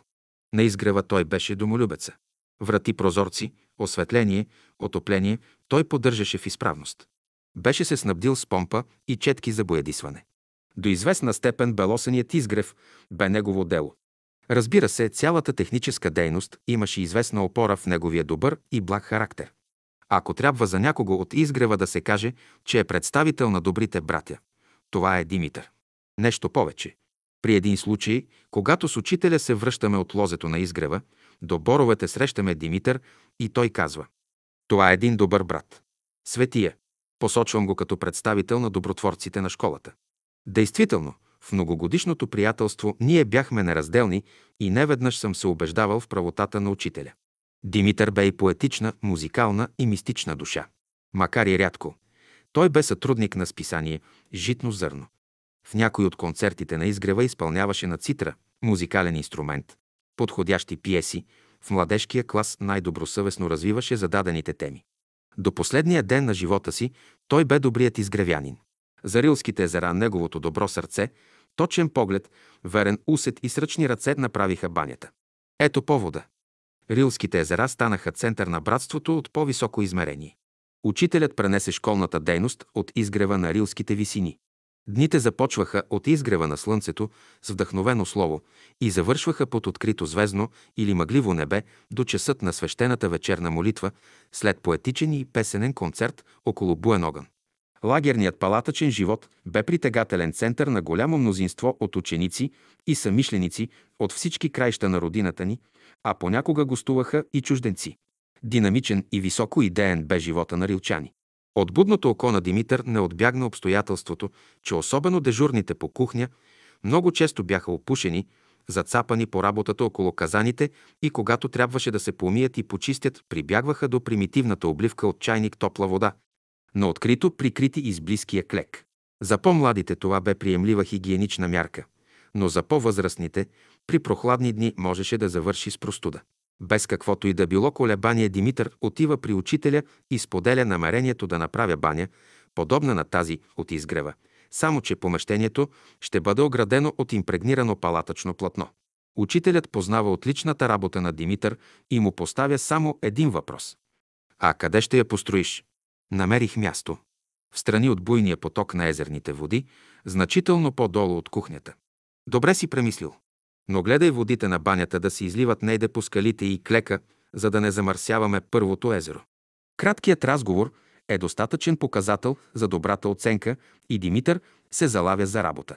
Дълго преди Петровден, преди още работната група да почне организирането на Рилския лагер, чуковете на Димитър огласяват изгрева и от грубата и здрава ламарина тялото на печката и бойлера се оформяват. Бойлерът е цилиндричен и обгръща достатъчно широк кюнец, който едновременно ще отвежда дима и ще затопля водата. Печката е стабилна, с широк отвор, за да се пъхат и по-дълги и дебели дървета. Тръбите за студената и топлата вода са оразмерени и нагласени с кранове и душ, квадратното платно е ушито и импрегнирано с бензин и парафин. Банята е готова. Димитър е от първите, които заминават на Рила. За кратко време, след сполучлива канализация на студената езерна вода, разливаща се по тенекиен улей, задимява кюнеца и първата проба предизвиква възторг и радост на онези работни брати от първата група. Новината, че на Рилските езера има баня с топла и студена вода, бе известна на пътуващите. Бялата, доста големичка квадратна палатка с нейния закачлив пушещ комин, доста отдалеч от към първото езеро, привличаше вниманието на уморените пътници, които с нетърпение очакваха да се облеят с топла езерна вода. Ето, че в една от групите е и учителят. Той е посрещнат на плачи камък и запитва. Палатката, която се вижда от първото езеро и димеше, банята ли е? В такъв случай рилчани ще имат възможност не само да пият, но и да се обливат изобилно с най-чиста езерна вода, огрявана непрекъснато от благодатните слънчеви лъчи, озарявана от луната и звездите, зареждана от космичните лъчи, слизащи от безкрая на Вселената. Честита баня. Шест лодката. Ако намерите рилски снимки из живота на братството, ще откриете, че учителят е седнал в солидна лодка, плаваща по бистрите води на второто езеро, назовано Елбор. Не се очудвайте, а може и да запитате, как стана това чудо, че на високото Рилско езеро да заплава лодка, и то твърде солидна. Кой бе вдъхновителят? Кой претвори идеята в живо дело? Как тази лодка се озова от низините на горския пояс в езерните води? Как премина през тесните и стръмни пътеки на Клековите гори, където обикновено хора и коне се движат един след друг? Но имайте търпение, на поставените въпроси ще ви отговорим. На времето лодката породи много подобни въпроси. Твърде много се коментираше нейното появяване, така както и до днес се коментира библейския разказ за Ноевия ковче година, имаше и шеговити окултисти, които не без стеснение споделяха, че може би е приложен някакъв египетски вариант на дематериализация и обезвесяване. Тъй или иначе, лодката предизвика удивление и възторг година летуващите не скриваха радостта си от външния и вид и здравина. Особено от това, че можеше да се пренесе вода от известния извор, сказаните и големите чайници, преживяли прочутите търновски събори на братството. На Рилските езера идваше огромно мнозинство от ученици и привърженици на школата, не само от цялата страна, но и от чужбина. Понякога летуващите бяха към 800-900 души. Всички трябваше сутрин да закусят с ароматен топъл чай, на обед да се нахранят с питателна сготвена храна, а за вечеря да напълнят чайници и термоси с топла вода. А това значи, че за денонощие бе необходима изворна вода около 2 тона. Всеки, който е дежурил в общата кухня, знае как до времето преди лодката едни непрекъснато сновяха до извора и с кофи, бидони и други съдове пренасяха необходимата вода. Задача твърде трудна, но се изпълняваше с разбиране и разположение, проникнато от идеята за благотворното въздействие на водата, която обича да бъде носена. Когато времето бе добро, пренасенето на водата бе желана радостна привилегия. Но случваха се студени, дъждовни и мразовити дни, тогава пренасенето на водата не беше лека задача. В такива дни умни и добри приятели предлагаха най-различни мероприятия за водоснабдяването. Едни планираха да се направи канализиран тенекиен улей край езерото. Тази идея не се приемаше поради хигиенични съображения и непрактичното поддържане на дългата канализация. Други се спираха на идеята за каучуков провод, маркуч. Но за всеобщо разочарование такъв материал липсваше на пазара. Много често подобни разговори се водеха в присъствието на учителя. Той внимателно изслушваше предложенията за водоснабдяването и не виждаше възможност за приложение на някакви нововъведения и оставяше единствения класически метод – пренасенето на водата на ръце или на гръб с подходящи самари. При един случай на много затруднено снабдяване с вода, учителят споделя с дежурните. Не може ли водата да се пренася с сал или лодка? Повечето от приятелите повдигнали скептично рамене и никак не могли да си представят по езерото да плава лодка, носеща десетки литри вода.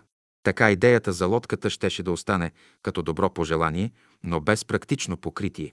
Но ето, че тази идея прониква в съзнанието на Боянчо, Боян Златарев, събужда неговият конструктивен ум, облегнат на майсторски ръце и вижда съвсем ясно, че такава лодка може да се направи и то лично той да я измайстори. Без колебание той прави задълбочени проучвания за строежа на плоскодънни лодки, подходящи за речни и езерни води. Нещо повече. Той съобразено предвижда достатъчно разширено място за съдовете, с които трябва да се пренася водата и разчертава подобрен модел. Изучава как става импрегнацията, насмоляването на дървесния материал, съобразява се с необходимата здравина на веслата, предвижда кормилна уредба и се спира на дебели и добре насмолени борови дъски от бяла мура и започва строежа на лодката. Разкроеният материал е разбичен, рендосан и нагласен за сглобяване. Но ето, че се появява нова трудност. При този строеж лодката има не само ширина, но и дължина, и при това няма да бъде от леките и ще затрудни пренасенето й през тесните камеливи, стръмни пътеки. Практичният и пресметлив ум на Боянчо разрешава и този въпрос. Как? Лодката ще бъде конструирана от две части – предна и задна, с възможности за солидно сглобяване. Така се решава въпроса за пренасенето. Находчиво е разрешен и въпроса с изнасянето на лодката. Боянчо предвижда натоварването на двете части да стане на каруци, които да извозят лодката до поляните на Сапаревската вада, а нагоре и из само на ръце. Успокоен от така подработения план, за две седмици упорита работа идеята на учителя за лодката е претворена по всички правила на плавателното изкуство, от проектирането до насмоляването. Боядисана със свежи сини и сиви бои, тя би наподобявала онова видение, което пренася животворните изворни строи от източника на живота. Учителят знаеше за готовата лодка, която пристига на езерата. Това споделиха онези по-бързи и пъргави приятели, изпратени нарочно пред пътуващата група. Новината споходи рилчани и те бяха готови да пренасят на ръце лодката. Около 16 дяки, силни братя слушаха наставленията на учителя за внимателно и грижливо пренасене на товара през клековите гори, където пътеката е тясна, каменлива и на места изровена. Още по обед Боянчо приветливо се усмихна и посрещна на поляната на Сапаревската вада юначната група, която трябваше да понесе на ръце и плещи към сините простори красавицата лодка. Положена на зеления губер, и тя очакваше с нетърпение онзи момент, когато ще бъде помилвана от кристалните езерни води. Боянчо набързо разпредели групата по две шесторки за всяка една част от лодката – Показа как трябва да се поставят трите напречни яки пръта за по-удобно пренасяне на възтежките части. И така лодката бе понесена на ръце от низините към висините. Слънцето бе още твърде високо по синьото безоблачно небе. Планината бе притеила дъх и не можеше да се нарадва на великолепното шествие, което значително се отличаваше от натоварените конски кервани на власите нашите добри снабдители или многочислените групи, предимно от летовници на езерата. Картината на двете групи, носещи лодката – имаше почти библейски характер, така както древните евреи носеха на рамене и плещи свещената скиния. Липсваха само пеещите групи на свещениците, левити. А освен това и декорът не бе пустинен, а типично рилски. С върхове, които винаги се оглеждат в сините води на езерата. Групите се движеха бавно, с ритмична стъпка, за да има баланс на товара и правилно разпределение на тежеста. При равните и чисти места на пътеката пренасенето не създаваше неприятности но когато започна възлизането из клековите гори, при измитите от пороите серпантини, теснотията бе мъчно поносима. Тогава често тежеста на лодката лягаше на рамената на двама или трима и те с мъка набираха крачка по крачка. Започнаха и чести смени, чести почивки и пренагласяване на опорните прати. Всички си спомнихме съвета на учителя за внимателно преминаване на серпантините и се уверихме колко уместен бе неговия съвет. Сумно маневриране и стеснините на изровената пътека, клековите гори останаха зад нас и лодката бе поставена на превала за по-осезателна почивка на носачите. Панорамата на езерният циркус възрадва групата. Свежият полъх от рядко оснежените върхове освежи уморените съвременни рилски левити. Лодката бе наново грабната на ръце и със спокойни и уверени стъпки пътеката ни водеше към първото езеро. Над езерото е най-опасната част от пътя. На места пътеката е подмокрена от поточета.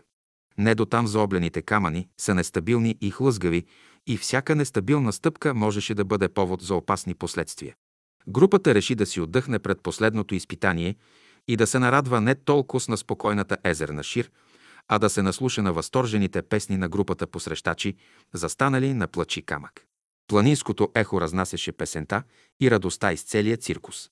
Допускаме, че тази радост е била приета и от гномите и ондините, едни от най-старите жители на планината. Слънцето бе кацнало на Кабул и дългите сенки на околните върхове скриваха палещите лъчи. Прохладата бе желана. Почивката много приятна, но има още път и то много труден. Въпреки наболелите рамена от тежеста на лодката, групата потегля.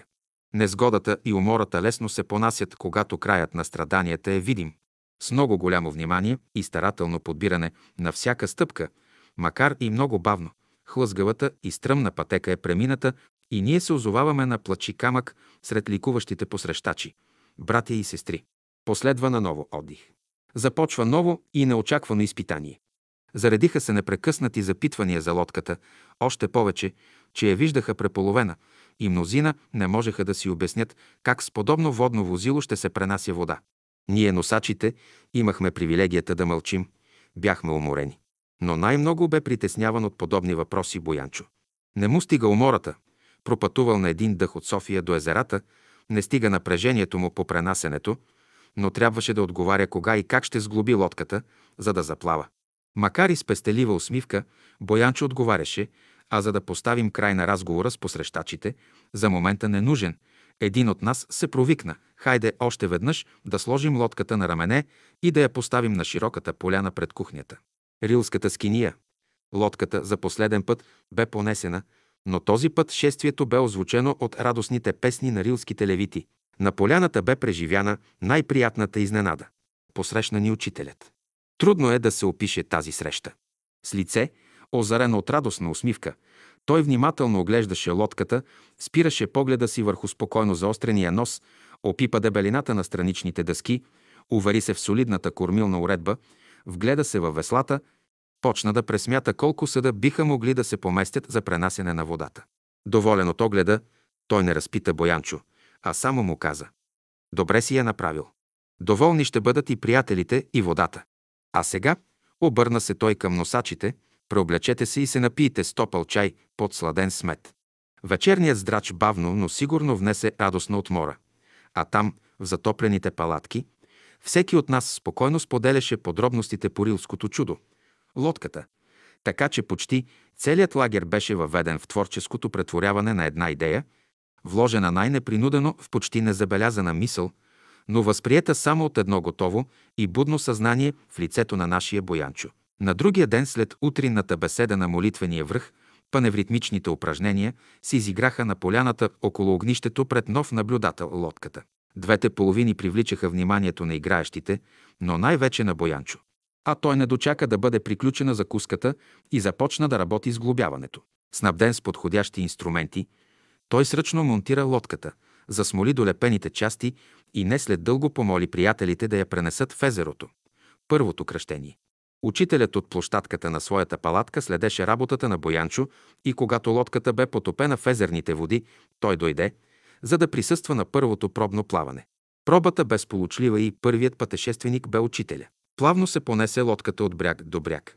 Учителят се увери в подсигуреното с големи плочи пристанище, където трябваше да се товарят пълните с вода съдове, дава допълнителни наставления за внимателно наместване на чайниците и казаните и поиска да заплава към мястото на езерния извор, добре наблюдаван от околните височини, след което лодката сполучливо спря на първото пристанище. Забележителни ще останат в съзнанието ни неговите мисли след това пътешествие. Всякога доброто започва от малка, незабележима, но творческа мисъл. Тя е благодатно семе и когато попадне на добра почва, дава изобилно плод. Така се появи на нашето езеро и лодката.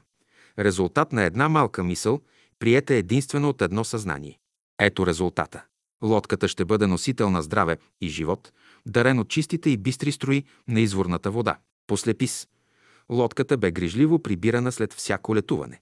Бяхме поразместили канарите в непосредствената до извора каменна морена и там приютявахме нашата лодка. На следващото лято работната група имаше за задача да отвари камъните и да пренесе наново лодката в езерните води. Разбира се, преди новото потопяване следваше добър оглед и засмоляване. Седем един ден от летуването на Рилските езера. Изумрудено сини са седемте Рилски езера. За тях бленуват онези, които не са ги посетили. А за тях разказват с възторг онези, които са прекрачили последното каменно стъпало на дългата и стръмна планинска пътека. Това е един огромен плочест камък, огладен от далечни времена от буйните води и ледени отломъци. Накъдето и да погледнеш от това стъпало, окото ще се зарадва на дивна красота, която може да предложи само една висока планина. Неповторима е красотата на циркуса, издялан от летото на големи и тежки ледници. Тогава, когато студът е царувал на нашето полушарие, а за тях напомнят бистрите и сладки води на езерата, по които често плуват късове от нестопени снежни преспи. Аурата на тези езера е здрава, хармонична, наситена с чиста мисъл и светлина. В нея здравето укрепва, душата се вдъхновява, а духът политва към творческите извори на битието. Невидимите архитекти с естетично умение са подредили един неръкотворен храм с просторни салони за лекции, с акустични зали за вдъхновено музициране, с поляни за паневритмия и с една каменна аудитория. Молитвения връх, откъдето всяка сутрин се очаква раждането на деня и милувката на първия слънчев лъч. Панорамата, която се открива от този каменен престол, е величествена. Надалеч се простира широка и просторна долина, приютена между спокойно слизащи склонове, в които доминира свежо-зеленият цвят на боровите гори. А още по-далеч към хоризонта се нижат една след друга планинските вериги и облесени възвишения, които скромно заемат своите места около голямата рила. Програмата на тази планина е написана. Понякога, след редица дни, през които светлината щедро раздава багри и живот, се зареждат дни, когато плътна, мъглива завеса скрива сътворения свят. Молитвеният връх тогава остава като едно единствено място, което напомня за познатия нам живот. Често млечно бялата пелена забулва само долините, над които се извиват смълчани високопланинските вариги. Тогава небосвода е потопен в нюансите на синия цвят, който отсветява и езерата. Такива дни наричаме библейски, понеже напомнят сътворението. Учителят е назовал някой от езерата с имена на стар и древен език. Махарзи е първото езеро. Елбор е второто. Третото езеро е Балдердаро. Четвъртото носи познатото име Близнака. Петото – Махабур. Шестото езеро, подобно на човешкото сърце, и за това носи името Сърцето, а седмото езеро е назовано Шемхая. Достатъчно е да прошепнеш тези имена, за да се потопиш в един свят, одухотворен от присъствието на същества от по-висока еволюция, които обичат езерата, посещават ги и вземат участие в живота на школата с присъщите им измерения. Тогава езерата стават обширна аудитория, в която си дават среща учениците на учителя от физическия свят и от невидимия свят. Всяка сутрин молитвеният връх очаква тези, които искат да вземат участие в зазоряването, което е величествен прелюд към симфонията на деня. Внимателни и бавни са стъпките на учениците по тясната пътека към каменната катедра. Капризите на времето не са в състояние да ги отклонят от изгрева. Мъглите и бураносните облаци вършат своята работа. Ако дъждовните капки се превърнат в снежинки, това пак не отклонява учениците, които са верни и последователни, устойчиви и изпълнителни на възприетите идеи. Обикновено съзрцанието е придружено с мълчание, което може да бъде озвучено от тиха песен, но лумне ли първият слънчев лъч, а заедно с него се понася шепнеща обща молитва, която се вплита в светлината и се понася към просторите. Всякога словото на учителя бе предхождано от прочет на стихове или цяла глава от свещеното писание а за да продължи след това мисълта на Христа, иде друг от авторите на прочетения текст в чудна беседа, произнесена с магнетичния тембър на неговия спокоен и милващ глас. Тогава, когато учителят говори, душата слуша и възприема. Словото му е зов, който пробужда съзнанието. Мисълта му извисява духа. Вдъхновеният подем е несъизмерим. Неговата виделина става наша виделина. Завесите на цели култури и философски наслойки падат една след друга. Избоява пред съзнанието същността на формите, тяхното съдържание и техния смисъл. Изгрява нещо ново. Новото може да бъде незначимо, малко и все пак величествено. То може да бъде малкото добро. В таканов обикновеното ежедневие може да бъде просветление на неизяснени проблеми и отношения, може да бъде творческа идея, може да бъде и героичен импулс, може да бъде и една нежна дума, един мил поглед, една светла мисъл, една добра постъпка. Новото, което се е родило заедно с деня на молитвения връх, може да бъде и цяла съдба. Много са изявите на новото, което внася очакваното слово. То прониква в дълбините на съзнанието, за да бъде израз на разумен живот тогава, когато му е времето. Когато последната мисъл на учителя отзвучи, всички изправени на крака изпяват заключителната песен и гласно произнасят молитвени формули, след което един по един слизат внимателно от каменната аула. Молитвения връх, за да се подготвят за богатата програма на ежедневието на лагерния живот. Изиграването на първите шест гимнастични упражнения се последва от подкрепителна почивка. При добри атмосферни условия може да се построи по-малък или по-голям кръг от играещи двойки, за да прозвучи паневритмичната музика. Тогава паневритмията се изиграва на отревените с алпийска трева поляни до езерото Балдер-Дару или на поляната до езерото Махабур или над приветливото и скромно езеро на чистотата. Паневритмията е тържество, в което учениците участват с ритмични движения и песни, подети от малък струнен състав. Паневритмията пробужда жизнените сили, прави достъпни до съзнанието онези енергии, които са необходими за неговото укрепване и пробуждане. Учениците знаят значението на тази паневритмична музика и се стремят да играят упражненията с любов и умение, с отговорност за плавност и пластичност, за красота. Ако деня е неделен или някакъв некалендарен празник, учителят подема слово, което може да се приеме като продължение на утринната беседа, което се посреща с нескривана радост от всички. Кулминацията на възторга наближава своя зенит, изразен в химни на благодарност, които множеството изпълнява с пълен глас. В тези моменти обикновено отсъстват дежурните, които приготвят скромния и питателен общ обед, след който настъпват часове на свободни занимания, размяна на впечатления и мисли, разходки по езерата и пере. Много често около нези, които имат сръчни ръце и здрави мишци се събират приятели, за да вземат участие в подобрение общия вид на лагера. Укрепват се каменните стъпала, разчистват се пътеките или заедно с учителя решават немалки строителни задачи. Така се изгради немалък солиден заслон с покрив от плочести камъни.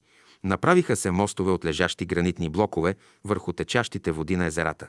Така се каптираха изворчетата над езерото Елбур и Махабур, за да се превърнат в рядко красиви чешми, изкусно и майсторски изградени от бял кварц, носен от далечни кварцови леговища. Тези чешми и до днес радват всеки, който ожеднее, защото са подредени с усет към общата хармония на масива и околността. Благоустрояването на лагера е ценен фокус на общите усилия на по-силните и по-слабите. Подобни трудови инициативи винаги са допринасяли за утвърждаването на единството. Единството и хармонията се раждат при общата работа. Този метод на обединение, опознаване на съзнанията се прилагаше от учителя с любов а приятелите вземаха участие с обич и умение. Общата работа у едни пробуждаше песента и поетичното въображение, у други даваше възможност да се разгънат смели философски концепции, които могат да бъдат чест за всяка научна катедра. Винаги плодовете на общия живот бяха обилни. Общият живот е предтече към бъдните дни на човечеството, когато доминантата ще бъде хармоничното и творческо единство. При вечер, когато денят превалява, и когато високо над върховете заблестят небесните светила или меките светлини на луната облекат в таинствени одежди канарите и острите зъбари на циркуса, живота стихва. Смълчаните езера приветливо отразяват светлини и сенки, а от голямата клада от сух клек заиграват в бурен танц от пръските на буен огън, около който са насядали приятелите. Започва вдъхновен вечерен концерт. Програмата е грижливо подбрана и подработена. Музикални и поетични дарования дават волен израз на проза, поезия и музика. Подемат се една след друга песни от големия репертуар на учителя. Хармоничният отглас се понася на крилата на ехото от езеро на езеро, за да достигне до големите стени на езерните върхове. Понякога изпълнението е хорово, многогласно. Взискателното ухо на музиканта е задоволено от чисто и хармонично изпълнение. Общата песен допълва картината на вечерния огън, където програмата се превръща в богослужение, отслужено в неръкотворния храм на езерата. Последните санскритски песни на учителя се изпълняват в полуглас, за да премине в шепот, когато се произнесат общите молитви. Динамиката на деня стихва. Огънят на кладата угасва. Настъпващата нощ зове душите в близки и далечни светове на безмълвието, където съзнанията продължават да градят бъднини. Мълчанието на настъпващата нощ е властно. То се налага по пътя на една жизнена необходимост, приета с любов и обич. Лагерът заспива. Приспан от единствената песен на вечерния полах, веселото шумолене на поточета и водопади, или от неритмичния плясък на палатъчните платна, които се разиграват от най-малкия ветрец. Слънчевият ден е преминал в звездна нощ, прелюд към бъдното утро.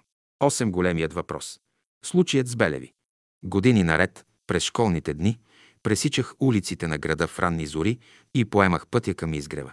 В тези часове градът спеше. По стръмнината на шосето нямаше движение. Единствените пешеходци бяхме ние, учениците на учителя. Ако походката на някой от нас бе бърза, то по пътя застигаше по-бавните. Още отдалеч се познавахме по силуетите, тихо се поздравявахме и отминавахме. В клас трябва да бъдем на време. Всеки от нас спазваше правилото. Безшумно да се движим, оглабени в себе си, да се освободим от разновидните противоречия и с благоговение да пристъпим към прага на школата. Бяхме размерили силите си, така че преди да е влязал учителят да заемем своите места. Приятелите достатъчно добре се бяха опознали и сядаха между тези, с които си хармонираха. Малки правила с добри последствия. Примерна дисциплина, одухотворена от идеята за добро ученичество. Твърде често, наблизо до изгрева, застигахме бележитата двойка. Възрастното семейство Белеви. Единствени те не спазваха правилото за мълчанието и на висок глас разговаряха помежду си. Такива бяха темпераментите им, динамични за възрастта им. Учителят благоволяваше в тяхното семейство, утвърдено от богата взаимна кореспонденция. Това не бе тайна, а факт, повдигащ авторитета им всред братството. Въпреки бавната им походка, те никога не закъсняваха и с достоинство и разположение заемаха местата си до катедрата пред стенографската маса. Случаят е такъв.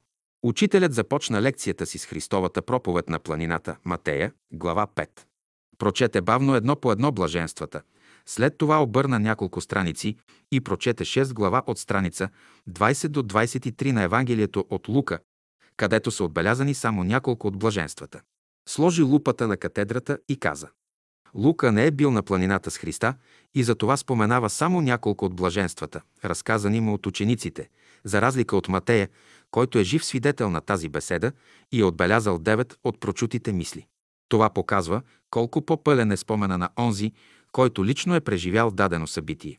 Учителят наново прелисти страниците на Евангелията и се спря на глава 5 от Матея, повдигна глава и погледа му премина през препълнения салон и запита.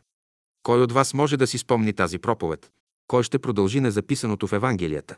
Изречените от Христа блаженства не са само девет. Мълчание. Изненада. Зададените въпроси ни смутиха. Погледнахме плаха учителя и наострихме слух, в очакване някой от нас да вдигне завесата на миналото и да продължи изреченото от Христа слово на планината. Очакваният от нейде глас не проговори. Явно въпросите бяха от най-трудните.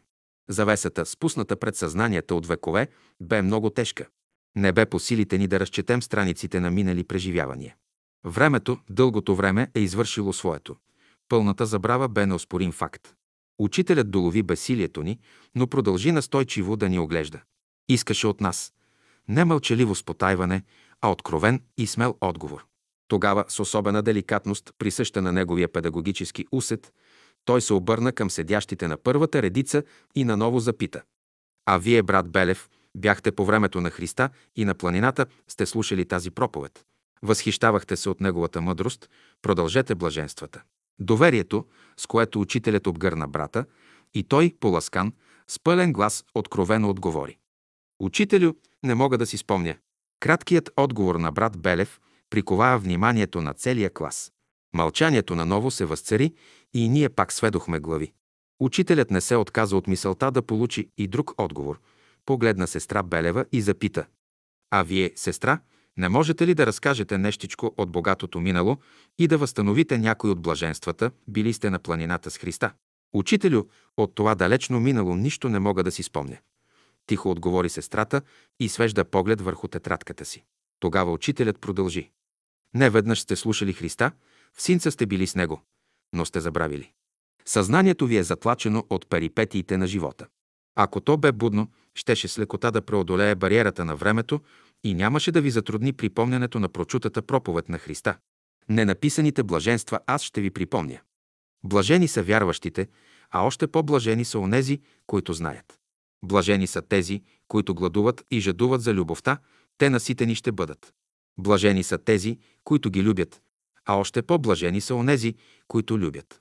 Блажени са, които се убеждават в истината, а по-блажени са онези, които носят истината в себе си. Блажени са, които вярват в науката, а по-блажени са онези, които имат науката в себе си.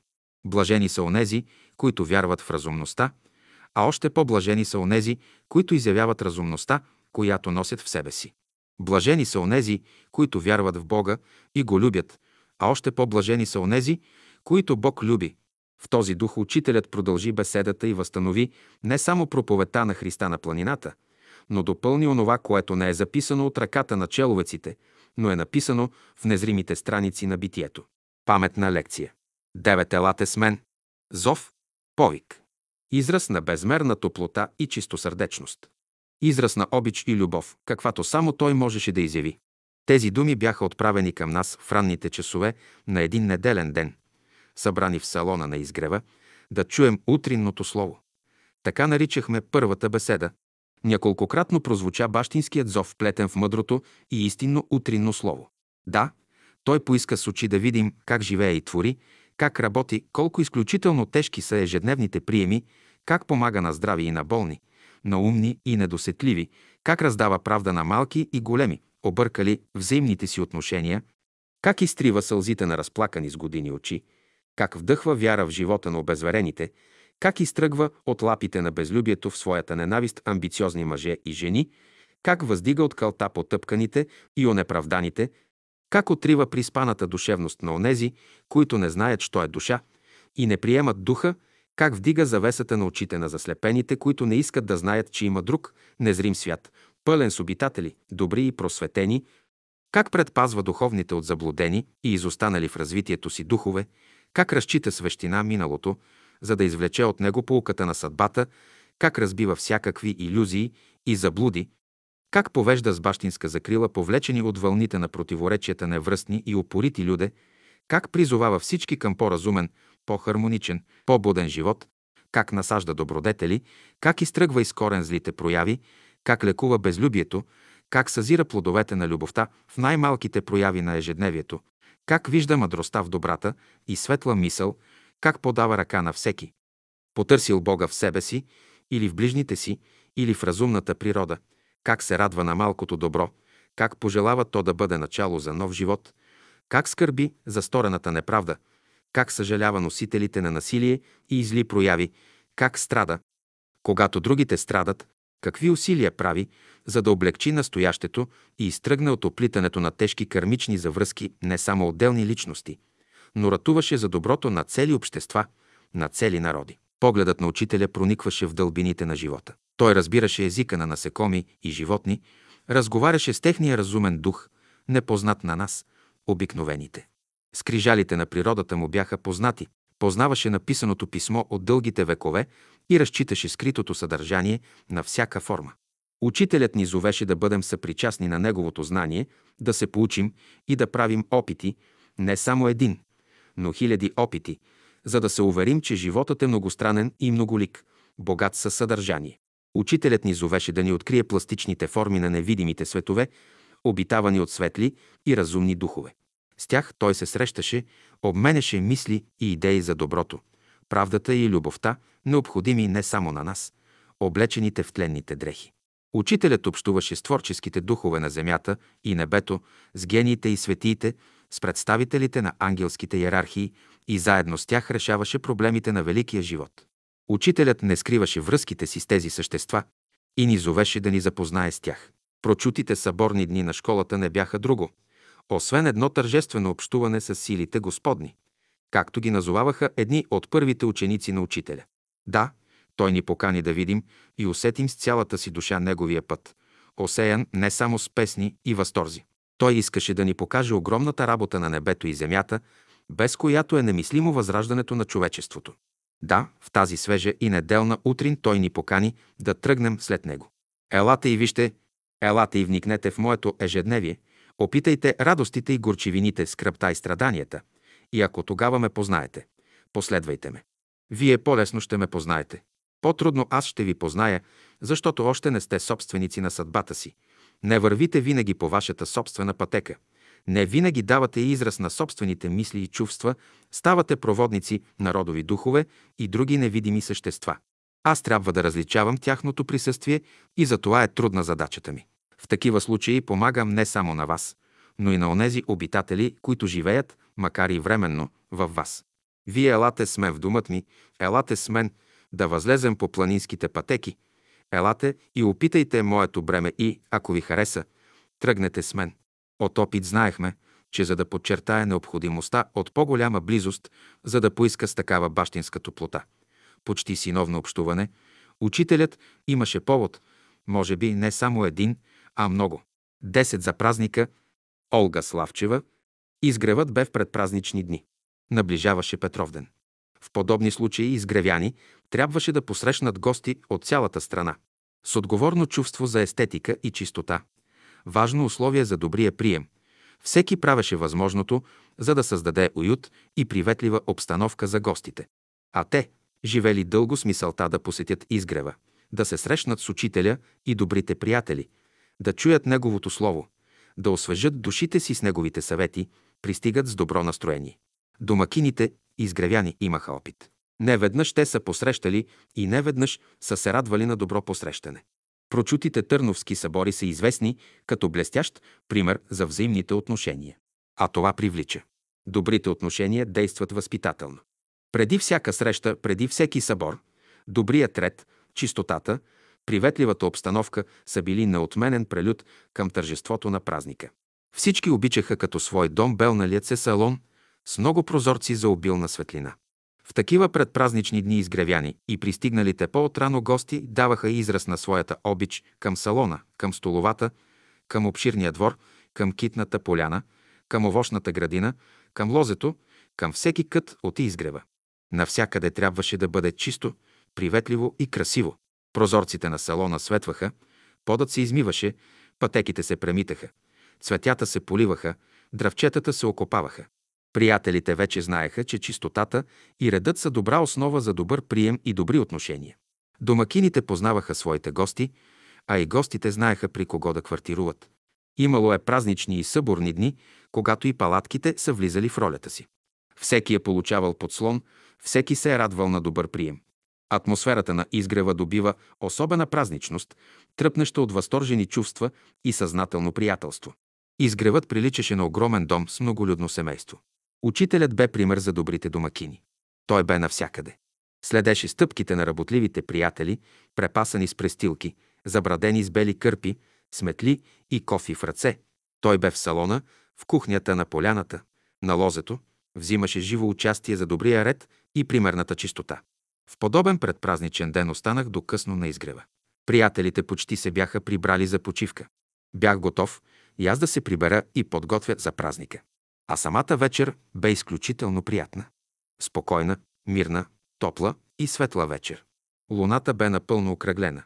От пречистения небосвод лунната светлина бе особено сребриста и мека.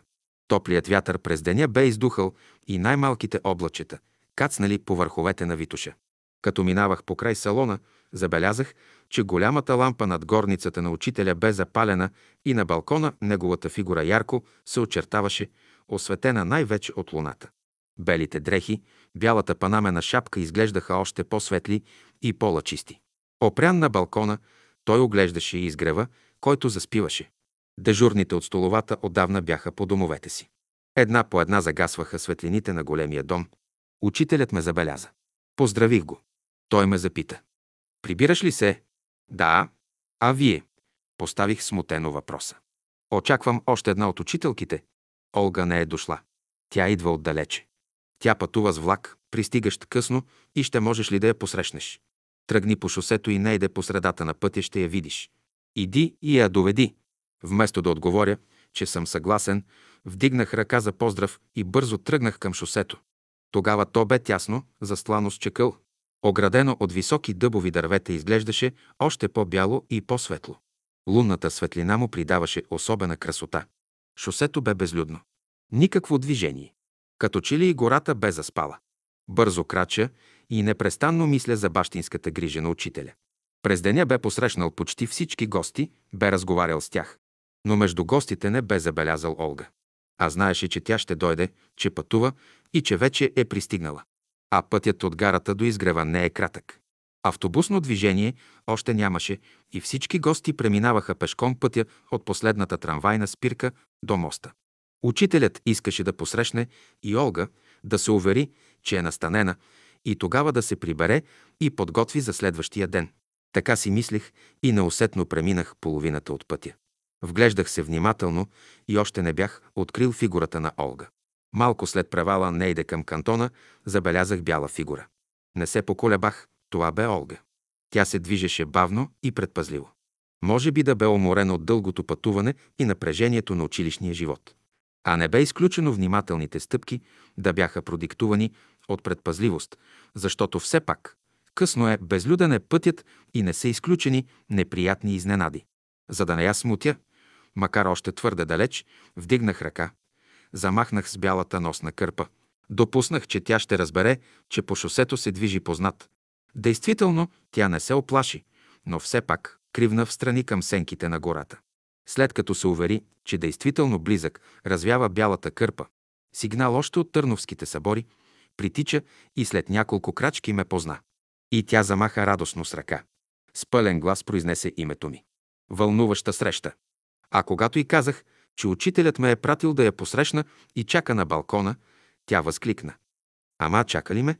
Изблика на голямата радост бе оросен от няколко сълзи по лицето й, блеснали на лунната светлина. В приятен разговор за готовия, вече изгрев ние бързо се озовахме под балкона на горницата. Учителя я чакаше. Той я посрещна и взе грижата да я настани. Знаменита бащина среща. Единайсет вие учителите.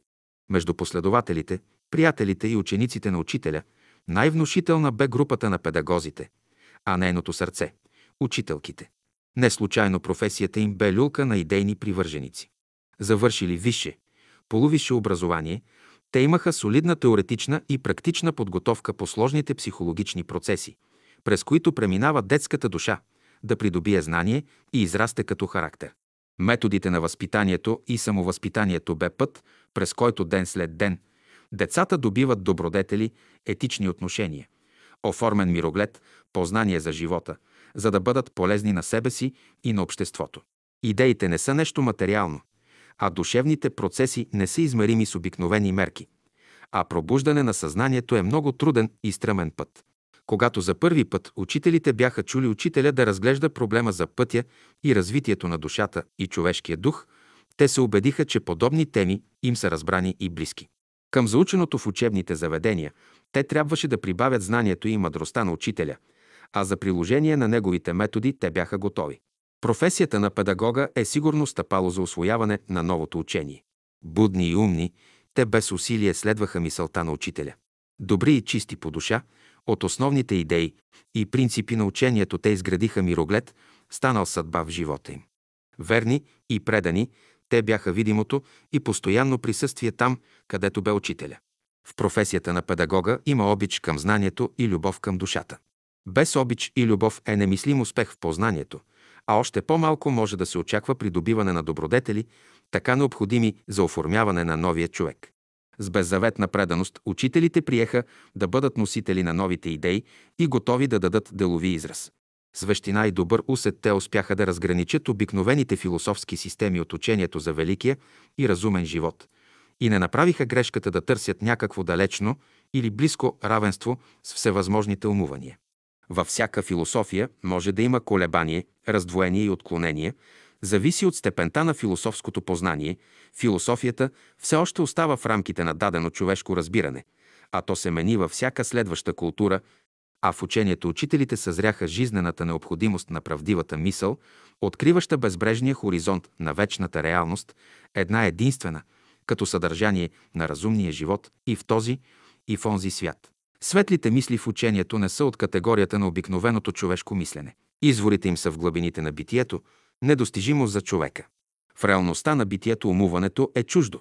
То не храни душата, не поддържа духът. Учителите успяха да съзрат в учението животворните истини, плод на безпределната мъдрост, копнеш през миналите векове на обикновени и просветени люде. Учителите не платиха данък на псевдоокултизма, пропит са самоизмами и суеверия. Не се поколебаха да отминат религиозния фанатизъм и да застанат пред изворите на учението за посвещение, даряващо свобода и мир на душата и духът. Учителите доказаха със своя живот зряло отношение и просветено разбиране за пробуждане на съзнателния живот. Нова и непозната страница за голямата душевност. Техните разговори и размисъл за бъднините на учението бяха пропити с увереност и сигурност, така както бяха сигурни в успеха на прилежните ученици, че ще завършат образованието и ще стъпят в живота с значително самочувствие. От опит те знаеха, че оплахата е спънка, а увереността – стъпка към възход. Увереността е онзи чудодеен фактор, който открива съдържанието на живота и вложените в него добрини, дарове за настоящето и бъдещето, прелитащо бъднините на настъпващото време. Подобни светли перспективи бяха незримата виделина в живота на учителите, насядали със смирение около катедрата на учителя. А неговата катедра бе навсякъде винаги достъпна. Планинските върхове с огромни каменни блокове, изумрудените езера с кристални води, бъбривите поточета с спокойни или пенливи води, китните поляни, осеяни с красотата на нежни тревички и цъфтящи цветенца бяха също така мълчаливи слушатели, както насядалите около учителя добри приятели и ученици. Между тях, с писалка в ръка, нашите примерни педагози, учители и учителки, изписваха слово след слово по белоснежните листа на тетрадките. Те, подобно на работливите пчелички, събираха нектар както за себе си, така и за своите ближни. Мнозинството от учителите не отстъпиха своите места нито в салона, нито в приемната, нито в общия живот, където се изграждаше бъдещето на човечеството. Един случай. Ваканцията на учителите бе към своя край. Преди да поемат пътя към градовете и селата, те имаха обща среща с учителя. В големият салон, близо до входната врата, на шкафче без витрина бяха наредени книги за продан. Този кът наричахме малката книжарничка. Учителят бе седнал на една от пейките, а около него насядали на разговор бяха не само учителите, но и други изгревяни. Той разглеждаше наново издадените съборни беседи от Втория младежки събор от 1924 година. Неголямата книжка съдържаше петте беседи, изнесени на 6 и 7 юли същата година. Той се спря на последната беседа с заглавие «Новото възпитание» и запита «Имате ли тази книжка?» По настояване на някой от вас преиздадохме отдавна търсените беседи. Лекцията, на която сега съм се спрял, засяга важния проблем на възпитанието. Тема, на която вие сте посветили живота си. Новият човек, новото учение изискват и нови методи за възпитание. Кой от вас ще прочете няколко реда от страница 76? Книжката е поета от близкостоящата учителка и тя прочита. Един от новите методи за възпитанието на децата е да ги възпитавате на сън. Направете опит да извикате при себе си учениците си, когато спят. Ако в сънно състояние, те могат да се свържат със своя учител. От тях може да се очаква нещо добро. Спрете до тук, продума учителят. Ще споделя с вас срещата, която имах на Рила с училищен инспектор от Дупница. Учителят продължи. Същият бе на екскурзия с група учители от местната гимназия. Изрази доволството си от външния ред на лагера и от начина на летуване. Но по един въпрос остана на особено мнение. Той ме запита. Разбират ли вашето слово последователите на учението ви? Имам впечатление, че не всички могат да схванат това, което им казвате. Ако всички не могат да схванат и разберат това, което говоря, вечер след като заспят наново се събираме и продължаваме заниманията. Но не само те идват да ме слушат, идвате и вие, а заедно с вас идват всички разумни и будни души. Така че ако на физическото поле не се възприема новото учение, работата продължава в невидимия свят. Ето как се работи за повдигане на човечеството. Училищният инспектор бе изненадан от отговора, подаде ръка и тръгна замислен. Учителите обаче бяха твърде доволни от разговора. Споделеният пример с училищния инспектор бе великолепно допълнение към прочетената мисъл за новите методи на новото възпитание. И те се разделиха с учителя, но с окрилен дух и укрепнала вяра. Пред тях бе светлото бъдеще на новото учение. Нов и пълен мироглед на новият и разумен човек. 12. Добрата оценка. Изгревът бе китна градина. Първоначално не бе така. Изоставените и буренясали земи бяха място само за кратка разходка и предутринно съзерцание. Първите излази към изгрева успяват да пробудят умълцината усет към приветливия български дом. Те дадоха ухо и се вслушаха в съветите на учителя и за няколко години превърнаха пустеещите ниви в приветлива китна градина. Първоначално година-две близкоселци изкореняваха засадените дръвчета, за да ги засадят в своите дворове. Крадливото поведение не бе беда. На мястото на изкоренените плодни дръвчета бяха посадени нови, но и те бяха пренесени в селата. Учителят обърна внимание на приятелите за начина, по който близкоселците изразяват любовта към плодното дръвче. На крадливостта те отговориха с добронамереност. Първият успех бе презимуването на плодните дръвчета. Вторият успех – цъфтежа, а третия – малко, но сладки плодове. Злонамереността бе победена. Победата породи помисли за по-широко облагородяване на терена. Необходим бе макар и малък дом, годен да приютява за повече дни онези, които обитаваха в палатки. За добрите майстори не бе трудно и те построиха малка стайчка, която в последствие бе приемна на учителя и стана пристройка към големия салон, широката трапезария, добре обзаведената кухня. За няколко години изгревът бе превърнат в голям приветлив и слънчев дом място за работа и отмора, кът за величествена духовна дейност, оазис в пустинята на живота, китна градина, средище на много срещи между земята и небето. Когато запитах учителя как така се забави заселването на изгрева, когато повече от 20 години приятелите са били притеснявани да търсят салони за беседи из кварталите на столицата, той ми отговори така. Никак не бе лесно да се породи чувството за необходимост от място и среда за духовната дейност на школата.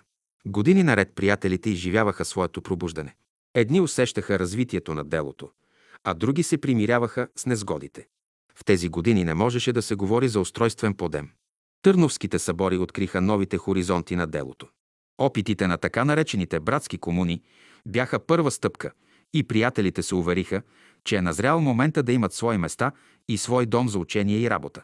Дойде момента на горчиво разочарование от преживените притеснения в малките и неприветливи градски салони. Но така лесно не се пробужда отношението към простора и светлината на обстановката.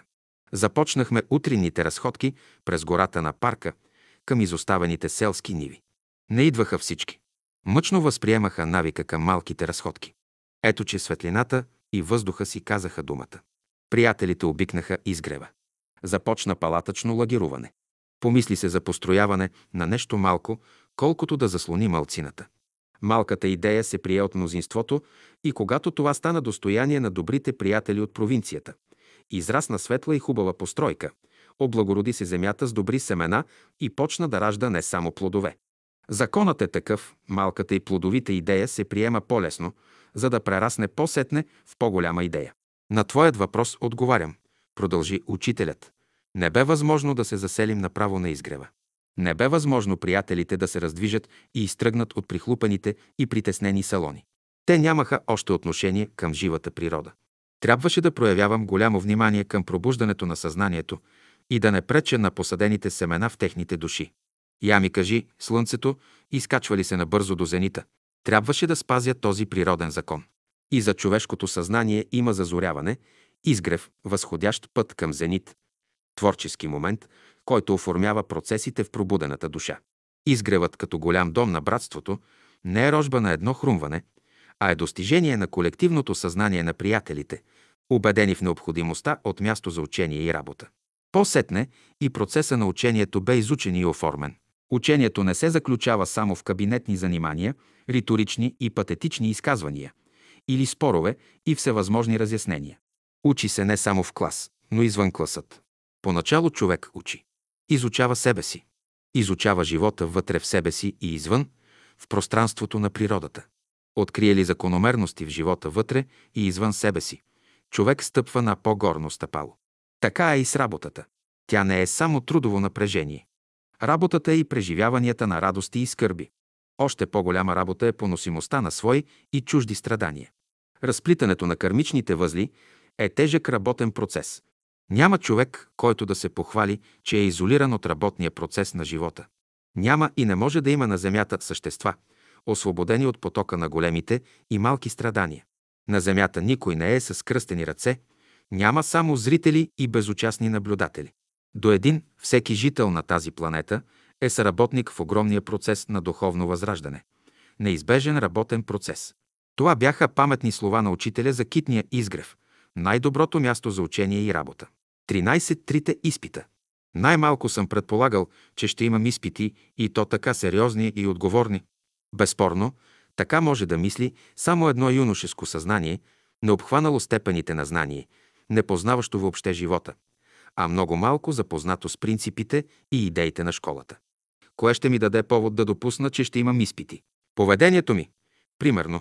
Такава бе оценката на старите приятели, дългогодишни последователи на новото учение. Редовно пристъпвах прага на изгрева. Заемах най-добросъвестно цигуларското място в младежкия окултен клас, непосредствено до катедрата на учителя и хармониума. Бях добър изпълнител на музиката на учителя. Това бе отворило широко вратите на братските семейства и ограден от тяхното внимание. Как мога да допусна, че при такова поведение ще имам изпити и то с цел да ме изтръгнат от школата и да ме запратят нейде в чужбина? А предложенията бяха, може би, най-интересните за един млад човек. Едни ми предлагаха висше медицинско образование, други – специализация като цигулар, а трети – съучастник в разпространение на новото учение в далечни страни. За отбелязване е, че тези предложения изхождаха от близки и приятели, а някои от единомишленици. Но лишен от опитности, незапознат със словото на учителя, неосведомен за трудния път на някои от съучениците ми, с които общувах дълги години, естествено бе да не допусна изпитанията и да приемам на вяра, звучащи приятно за ухото добри пожелания. Само бдителното око на учителя съзря уловките. Той ме остави да бъда в плен на предложенията и след това протегна мощна десница и ме изтръгна от сладникавия поток. Така най-добре разбрах пясъчните основи на общественото добруване, несъвместимо с пътя на ученика в единствената и неповторима школа на учителя. А изпитите бяха неизбежни, неотложими. Единият изпит. В моята ранна биография има два момента. Пред своя разплакан и измъчен баща поех обещанието да се грижа за семейството и да окръгля образованието на моята малка сестричка. А пред съзнанието си заложих стремежа към знание и любов към музиката. Започнах да работя. Първоначално бях оркестрант в кинооркестър. Тогава киното бе без говор, а музиката към филма се програмираше от диригента и изпълняваше от малки оркестри. Не бе по характера на психиката ми подобна работа и отказах да се препитавам чрез нощния труд на тези оркестри. Залових се на работа в математично отделение за изчисляване на лични сметки и то бе добра основа на препитаване. Записах се в юридическият факултет с цел да окръгля висшето си образование. Не успях да завърша. Трудно ми бе да нося две дини под една мишница. Но на ангажимента към родовите духове устоях. Те бяха спокойни и уверени в бъднините си. А когато малката ми сестричка донесе диплома за завършено висше образование, те въздъхнаха с облегчение за изминатия път. По-сетне, когато кандидатствах за школата на учителя и когато се проучваше моята биография, изпълнението на синовния дълг бе важен атестат. Тук е мястото да спомена, че младежкият окултен клас, оглавяван от учителя, имаше свой председател, отговарящ за добрия ред и дисциплина. Това бе един от първите трима ученици – Тодор Стоименов. Бях поискал да посещавам младежкия клас. Имах основание. Като цигулар бях редовен изпълнител в оркестъра, формиран да изпълнява паневритмията. Освоих добре репертуара от музикални упражнения и вземах често участие в общото пеене. А това не бе малко, но лично за мен не бе достатъчно. Знаех за строгата дисциплина на класа. Бях посъветван, че ако учителят ми разреши да посещавам младежкия клас, то ще бъде най-доброто и желано разрешение. Намерих момент и поставих въпроса на учителя. Бях твърде много зарадван, когато той ме покани и напомни, че трябва да бъда точен и преди 5 часа сутринта да заема своето място. Разбира се, че това поръчение изпълних и останах завинаги в редиците на съучениците си от младежкия окултен клас. След време Тодор Стоименов споделя. Ти знаеш ли, че още същата вечер, след като учителят те е поканил да посещаваш класът, поиска и моето съгласие. Нещо повече. Той ме попита, Кой ще отговаря пред невидимия свят за този младеж? Кой ще бъде гаранта? За мен, продължи Тодор Стоименов, твоята кандидатура не бе проблем. Бях вече те проучил. Разбрахме, че работиш и се грижиш за старите си родители. Разбрахме, че не изхождаш от теософски и спиритични среди. Разбрахме, че не си от окултните спекуланти, нито поклонник на древните науки астрология, хиромантия и други. Разбрахме, че си вегетарианец от детски години. Приятно ни бе да установим, че проявяваш интерес към школата и че търсиш словото на учителя и за мен не бе трудно да приема отговорността. А по-сетне от теб зависи как ще се представиш като ученик в тази божествена школа. Споделям този момент от първите стъпки в класа, за да се види, че школата, оглавявана от учителя, имаше вътрешен ред и дисциплина на завидна висота. След първите стъпки последваха още много други. Бях прият от всички среди на обществото. На добрия прием отговарях с все по-добро изпълнение на музиката. Хармоничната връзка прерастваше в единство и живота ни много наподобяваше онези библейски дни, когато земята и небето си подаваха ръка. Първият изпит не закъсня. Като солист цигулар музицирах и в евангелски среди, макар и периодично да вземах участие в тържествени и религиозни празници. Старите евангелисти ме опознаха и правеха опити да ме привлекат. Техните синове и дъщери не скриваха доволството си от дружбата ни, а това още повече създаваше условия за проявен интерес с определена цел. Един от твърде заможните евангелисти бе пратил своя син да следва в чужбина. Търсеше другар за него. Спря вниманието си на мен. Повикаме и направо предлага да замина при сина му да следвам наука по свой избор, да окръгля образованието си и да бъда полезен и на себе си, и на обществото. Слушах внимателно. Поисках от него да дам отговор след някой и друг ден, за да обсъдя въпроса от повече страни. За младеж от моята категория предложението бе твърде интересно, но остро сплетено с семейния проблем и живота на школата. Нито единият, нито другият проблем бяха леки за разрешаване. И двата проблема бяха тясно сплетени в моето съзнание. Родовите духове не исках да ги хвърля в нови тревоги за препитание и поддръжка. А нямах никаква сила да дръзна и се оттеглят от хармоничната среда в школата на учителя. Това би било светотатство. Реших с този случай да занимая учителя. Явих се при него. Изложих двата проблема. Той внимателно следеше всяка мисъл, търпеливо изчака края на моето изложение. Ето, че той проговори.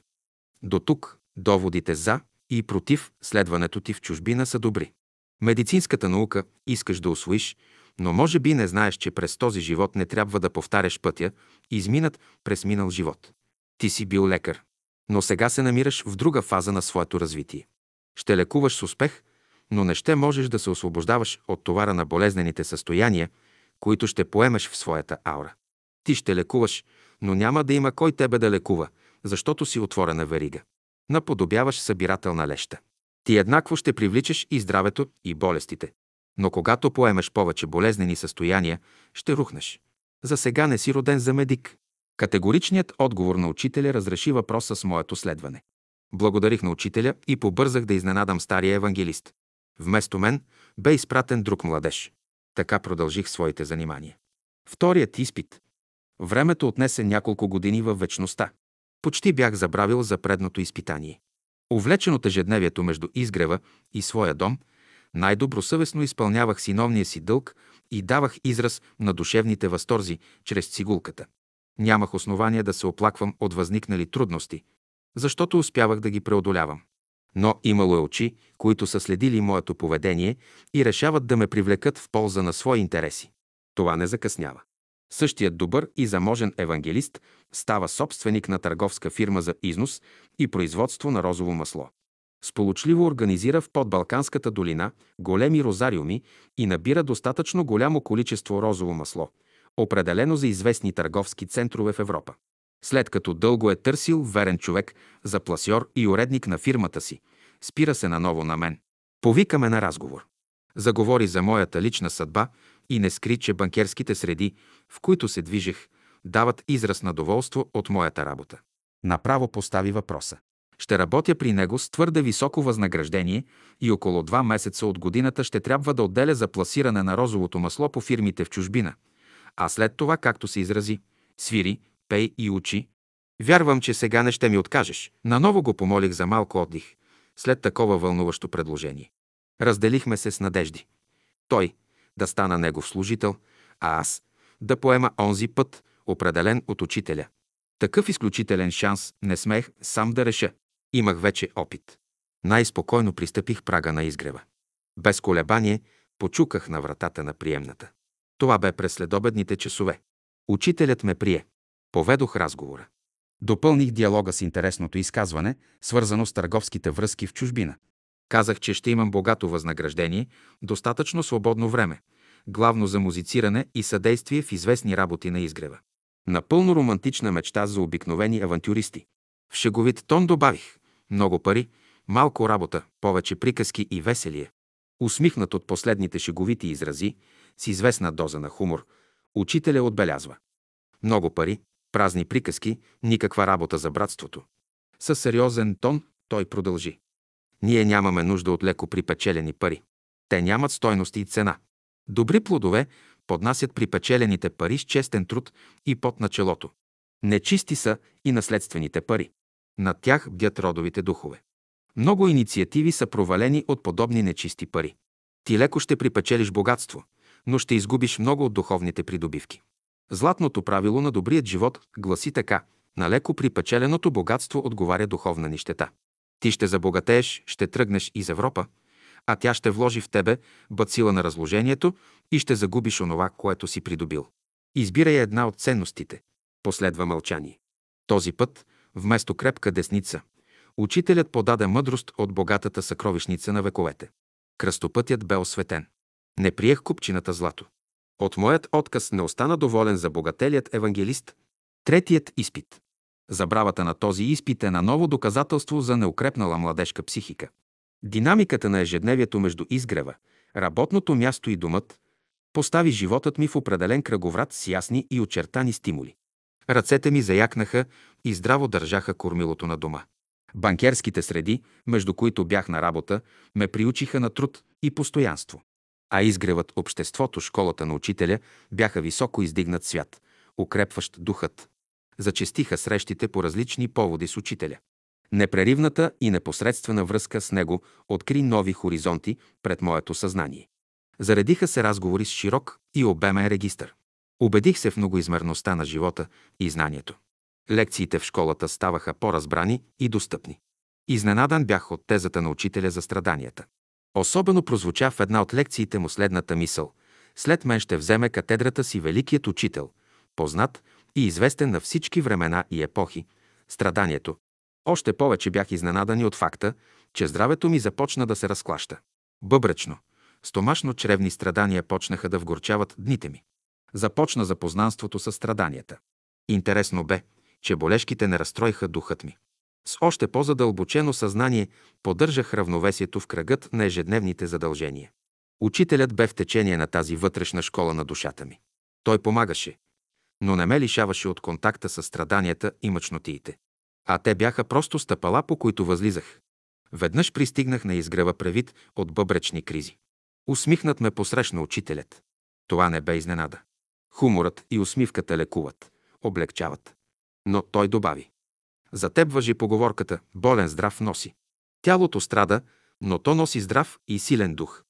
Разбира се, че кризата надживях и духът ми стана по-крепък. Животът на изгрева се разгъваше в небивало величие и подем. Красотата и хармонията бяха синьото безоблачно небе над разораната цели на трудовото ежедневие.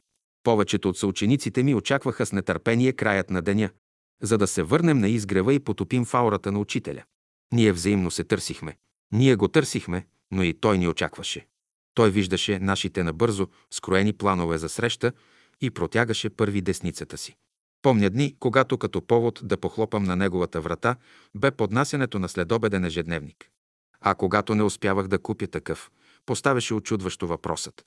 Имаше ли днес вестник? Цигуларският стол в младежкия окултен клас бе най-сигурното, но и най-късо разстояние, от което можех да се радвам на неговата фигура, да слушам за дълго неговата мисъл, да дишам с фибрите на душата си уханието на неговата аура. А паневритмията бе за всинца ни неземно тържество. Неколцината здрави и сигурни цигулари, подкрепени от партиите на виолите, челото и контрабаса, правеха от музикалните упражнения. Програма от концерт на открито. Вдъхновено и майсторско бе изпълнението на паневритмията, а играта – плавна и магнетична. Ритмичната музика, многогласната хармония респектираха играещите. Целият кръг от играещи като един люлееха ръце с ясното съзнание да играят така, както играе учителя. В такива безоблачни дни, боровите клонки и пойните птици в гората с мълчание очакваха последните акорди. Всякога ние, изпълнителите на музиката, с особена тъга прибирахме инструментите си, но окрилени от надеждата да се чуем наново при следващата паневритмия. Ето, че добри приятели наново се загрижиха и замислиха за моята съдба. Този път ударението бе върху моята музикална специализация и то да я добия не у нас, а във Франция, при добри цигуларски педагози. В Париж бе заминал вече Михаил Иванов и за успеха на неговите начинания, добрите приятели считаха, че трябва да замине музикант. Техният поглед спря на моята особа. Още повече, че репертуарът на братските песни бе овладян и изпълнението бе на висота. Ето и условията. Заминавам за Париж. Кандидатствам в някои от консерваториите. През останалото свободно време вземам участие в дейността на Михаил Иванов с цел да поддържа музикалния дух на обществото и да проведа паневритмията. Едно предложение със значително идеен заряд. Този трети опит да бъда откъснат от България и се включа на работа с идеен характер бе немалко съблазнителен. Започнах подготвителни сондажи. Резултатът в семейството ми не бе особено благоприятен. Явно бе, че трябва да ги оставя насред път. Сестричката ми бе студентка. На къде ще хуквам във Франция при недовършени задачи в България? А колкото се отнася до идейните стимули, бях решил да потърся мнението на учителя. За мен, пък и за други, той бе единственият фактор, който ще решава просперитета на движението. До моята съвест опря и въпросът как ще оставя мястото и работата в младежкия окултен клас. Аз имам ангажимент. Нямам никакво основание да реша сам тази задача. Школата в България е оглавявана от учителя и само той може да се произнася за разместване на кадрите. Разговора с учителя се състоя. Запознах го с възникналата история. Наблегнах на загрижеността, с която добрите приятели следят работата на Михаил Иванов. Тяхното решение бе, именно сега, в началото на дейността, е необходим работник от изгрева. Говоря на учителя и следя държанието му. Лици изразът бе сериозен и замислен. Твърде озадачен от замисъла на добрите приятели, попита. Така ли мислят приятелите? Ето, продължи учителят. Ти ще следваш в Париж и ще станеш един добър концерт майстор. А дали ще бъдеш полезен на обществото, което организира Михаил Иванов, е въпрос, чието решение не зависи нито от тебе, нито от добрите приятели. Тогава какво ще последва? Ти ще постъпиш в Парижката консерватория, а ще оставиш консерваторията на изгрева, където имаш определено място и определена работа. Ще оставиш ли цигуларския стол на младежкия окултен клас, за да заемеш такъв в някакъв оркестър. Консерваторията на изгрева е привилегирована. Тук преподаватели са музикални духове от невидимите светове на Вселената. В тази консерватория се учат и гениите на човечеството. За сега няма по-величествена консерватория на Земята от тази на изгрева. Мълчание, дълго мълчание. Мигновено си припомних много творчески моменти и усет за присъствието на ударени невидими музикални същества, оставили като спомен от тяхното посещение на Земята, в школата на учителя, една песен или един музикален мотив. Да, консерваторията на изгрева е неповторимо явление. Не посмях да наруша мълчанието в приемната. Станах на крака и посегнах към десницата на учителя и я целунах. Изпращайки ме до вратата, учителят каза. Този път духовете поискаха да те отклонят от работата на изгрева, но не успяха. Голяма будност на съзнанието е необходимо. Това се изпити и за работниците на нивата. И този път отказах. Продължих си работата. Взех участие и в последния акорд на школата. 14 нестинари. Към 1940 година за нестинарите се знаеше малко. Оскъдните и неточни разкази не бяха достатъчни, за да се оформи правилна представа. А тези чудодейци на нашето време ходят по разпалени въглени, играят кръшни народни танци върху огнена площадка, без да бъдат обгорени. Очевидците споделяха с почуда необикновените игри. Онези, които не бяха свидетели, украсяваха разказа с небивалици. По време на нестинарските игри, ежедневният и периодичен печат само хроникираше станалото в село Кости, като местно фолклорно и религиозни празненство. Катедрите по медицина, психиатрия и философия изпращаха свои наблюдатели, но обясненията бяха въздържани, а отговорите на многобройните въпроси – наивни. Те казваха – нестинарите имат загробели ходила, слоести и мазолести пети, притъпена чувствителност към по-високи температури и прочие, любознателни очевидци, които едвам се изтрайвали на топлия полах от разпалените въглени, не оставаха доволни от обясненията за грубовавото рогово вещество на ходилото и деформираната кожа на краката. Отговор се очакваше на много въпроси, които вълнуваха както обикновените хора, така и медиците и психиатрите. Защо от високата температура на горящите въглени не обгаря кожата на краката над ходилата? Защо не пламват дългополите сукмани и бели ризи? Защо не се топи запалената свещ в ръката на Нестинара? Защо игрите се придружават с хороводни мотиви, изпълнявани от гайди, кларнет, тъпан? Защо преди играта жрицата на огъня отива в малкото параклище, за да се помоли на покровителя на игрите, свети Константин? Такива въпроси поставяха приятелите и пред учителя, който с внимание следеше всеки разказ за нестинарите. А той само слушаше и не бързаше да отговори. Тайната оставаше забулена. През едно от летата, малко преди дните на огнените танци на нестинарите, група приятели разговаряхме с учителя. Наново повдигнахме въпросите, които ни вълнуваха. Този път бяхме изненадани от неговото запитване. Можем ли да изпратим съгледатели в село Кости? Те ще трябва да огледат къде и как се провеждат танците и след като ни разкажат за онова, което са видяли и чули, тогава и ние ще се произнесем. Още същата вечер при учителя се явяват двамина, които пожелават да проучат на самото място как се играе върху огъня. Оказа се, че двамата са добри специалисти. Единият от тях е опитен майстор на буйните рилски огньове. Той неведнъж е издигал грамадни клади от сухи клекове. Неведнъж топлите въглени са престоявали цяла нощ на огнището и после на следващия ден дежурните са раздавали ароматен чай. Другият съгледател е известен като музикант с верен усет за ритмика на българската хороводна песен. В лицето на тези съгледатели ние виждахме добри пратеници. Бяхме уверени, че техният разказ, достоверен и точен, ще разсея недомлъвките и тайната за игрите щеше да бъде разбулена. По-сетне разбрахме, че нашите приятели най-добросъвестно са провели своите наблюдения. Нещо повече, те са взели дейно участие в организиране и провеждане на игрите – Майсторът на огънят накупил достатъчно дърва за голяма клада. Получената жар успял да разстеля на Мегдана, близо до параклището. Същият разказваше. Повече от два часа дъбовите дървета горяха на кладата. Огнените езици правеха непоносим въздуха. Търпеливо изчаках да изгори и последното дърво. С дълги пръти започнах разтилането на жарещите въглени. Едвам се опазих от обгаряне на лицето и кожата на ръцете. Другият съгледател добави. На мен бе по-леко. Намерих свирците.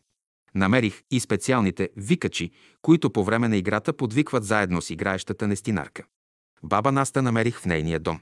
Тя е възрастна, около 80 годишна старица, поприведена от годините, облечена в традиционния сукман, забрадена с черна кърпа. Тя не само, че прие поканата за игра върху огъня, но се съгласи да я придружа до Параклиса и после да я отведа до огъня. Когато ни бе съобщено, че жерта е готова, с баба Наста се отправихме към Параклиса. Продължи разказа си брата, с бавна, старческа походка, потропвайки с бастунчето си, ние влязохме в малката стайчка, където пред догаряща свещ, пред иконата на свети Константин, баба Наста се изправи за молитва. Устните й тихо шепнеха молба за покровителство. Не завършила още молитвата си, тя се провикна няколко пъти, поизправи с нога и заподскача от крак на крак. Застареното лице на баба наета се освежи. Зад полупритворените клепачи зениците й гледаха неопределено и безлично. Все така играйки, тя се отправи към вратата. Музикантите, които чакаха отвън, засвириха игриво хоро, задумка ритмично тъпана и всички тръгнахме след жрицата на огъня. Малката уличка е премината в игра. Колкото повече се приближавахме към огнената площадка, толкова играта ставаше по-буйна и неудържима. Пред нажежената настилка нестинарката се спря, замаха ръце и се понесе над златистата жар. Далеч в страни гайдата и кларнета продължаваха да изпълняват ритмичен страндженски хороводен мотив. Наблюдатели и гости следяха с захлас и потръпваха при всяко движение и подвикване на нестинарката. А тя продължаваше играта си бурно и ритмично. Размахваше с ръце бяла кърпичка и в кръшна игра тепаше на място. От време на време под игривите и крака се разбягваха въглени, но те не припалиха сукмана и, жарта не обгори краката, Не опърли ръцете кичура коса, който се подаваше под забратката и не припламна, парещият на жежен въздух не засуши дробовете й. Не възпали гласните струни, които продължаваха да издават възторжени викове, както правят всички хороводци. Ето, че нейната игра стана по-жива и по-бърза. Тя прелетя от край до край огнената площ с вдигнати за поздрав ръце, прекръсти се и все играеща. Се отправи към Параклиса. На нова молитва пред иконата на свети Константин и баба Наста отвори очи, приведе гръб, взе бастунчето си и се отправи към своя дом. Специалистът на огъня довърши разказа си, като добави. Докато моят приятел придружаваше баба Наста до Параклиса, няколко деца в училищна възраст се втурнаха към огнената площадка, правеха опит да имитират играта, след което се отдалечаваха. Нито виковете на близките им, нито големият прът, с който ги гонех, не отклони децата от огнената игра. Когато по-сетне проверих какво е станало с тях, разбрах, че нищо лошо не се е случило и по децата няма следи от обгарения. Така че не само баба Наста може да играе върху огъня. Играят и децата. С притаен дъх следяхме разказа на нашите съгледатели. С внимание слушахме и учителя. Погледът ни бе отправен към него. Очаквахме така дълго мълчаната тайна за нестинарските игри да бъде разбулена. Учителят запита. Как мислите, може ли този огнен танц да се обясни с огробели ходила, мазолести пети и прочие? От наша страна отговор не последва. Учителят продължи. Въпросът е много сложен. Много са факторите, които обославят огнените игри. Обърнете внимание. Такива игри не стават навсякъде и не могат да се провеждат от всеки го. Трябва да знаете, че Земята е опасана с огнен пояс, върху който лежат огромни планински вериги. Този пояс започва от Хималайте, преминава под Кавказ, Черно море, Странджа планина, Стара планина. Алпите, Пиринеите, по дъното на Атлантическия океан, Андите, Кордилерите, по дъното на Великия океан и завършва пак в Хималайте. Радиациите на този огнен пояс излъчват енергии, които ударяват раждащите се с качества, които им позволяват да влизат в контакт с високи температури, без да изгарят. Това са все пак личности. Феномени. Освен понасенето на високите температури, тези лица трябва да притежават и качеството да общуват с съществата от невидимия свят. Когато това общуване става с духовете на огъня, роденият може да понесе огненото дихание на горящата жар, без да бъде обгорен. В село Кости всички, които могат да играят ненаказано върху огъня, са такива проводници. Едни от тях влизат в контакт с духовете на огъня, след молитва и музика. А децата, както разбрахме от нашия съгледател, направо политат. Децата поначало са по-добри проводници на невидимите същества от възрастните. Следователно, само удвоената аура на жреца на огъня може да запази тялото и дрехите на играещия. Както виждате, въпросът с тайната на нестинарските игри е много сложен. Подобен на тези игри е и случаят с библейския разказ за тримата младежи, хвърлени в огнената пещ. Правилно е схванал брата лице израза на играещата стара жена. Психиатрите и окултистите ще кажат, че това е транс, а аз ще го нарека добра проводимост. Всеки проводник е по-сложна натура, както физически, така и психически. Не е лесно и просто да се даде ход на известни природни сили от по-висок разряд. Разумната природа дълго работи върху качествата на едно същество, за да бъде то проводник на по-особени сили, на по-високи вибрации, които притежават съществата от невидимия и незрим за простото око свят.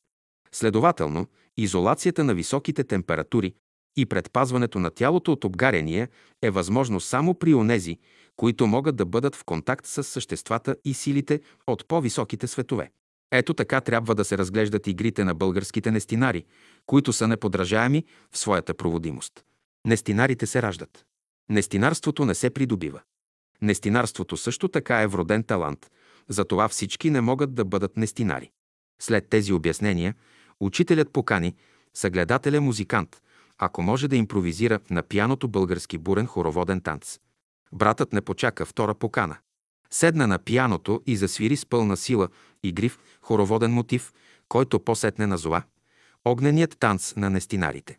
Братът музикант бе Димитър Грива, а другият, специалист по големите огньове, бе Гради Минчев. 15 златният век.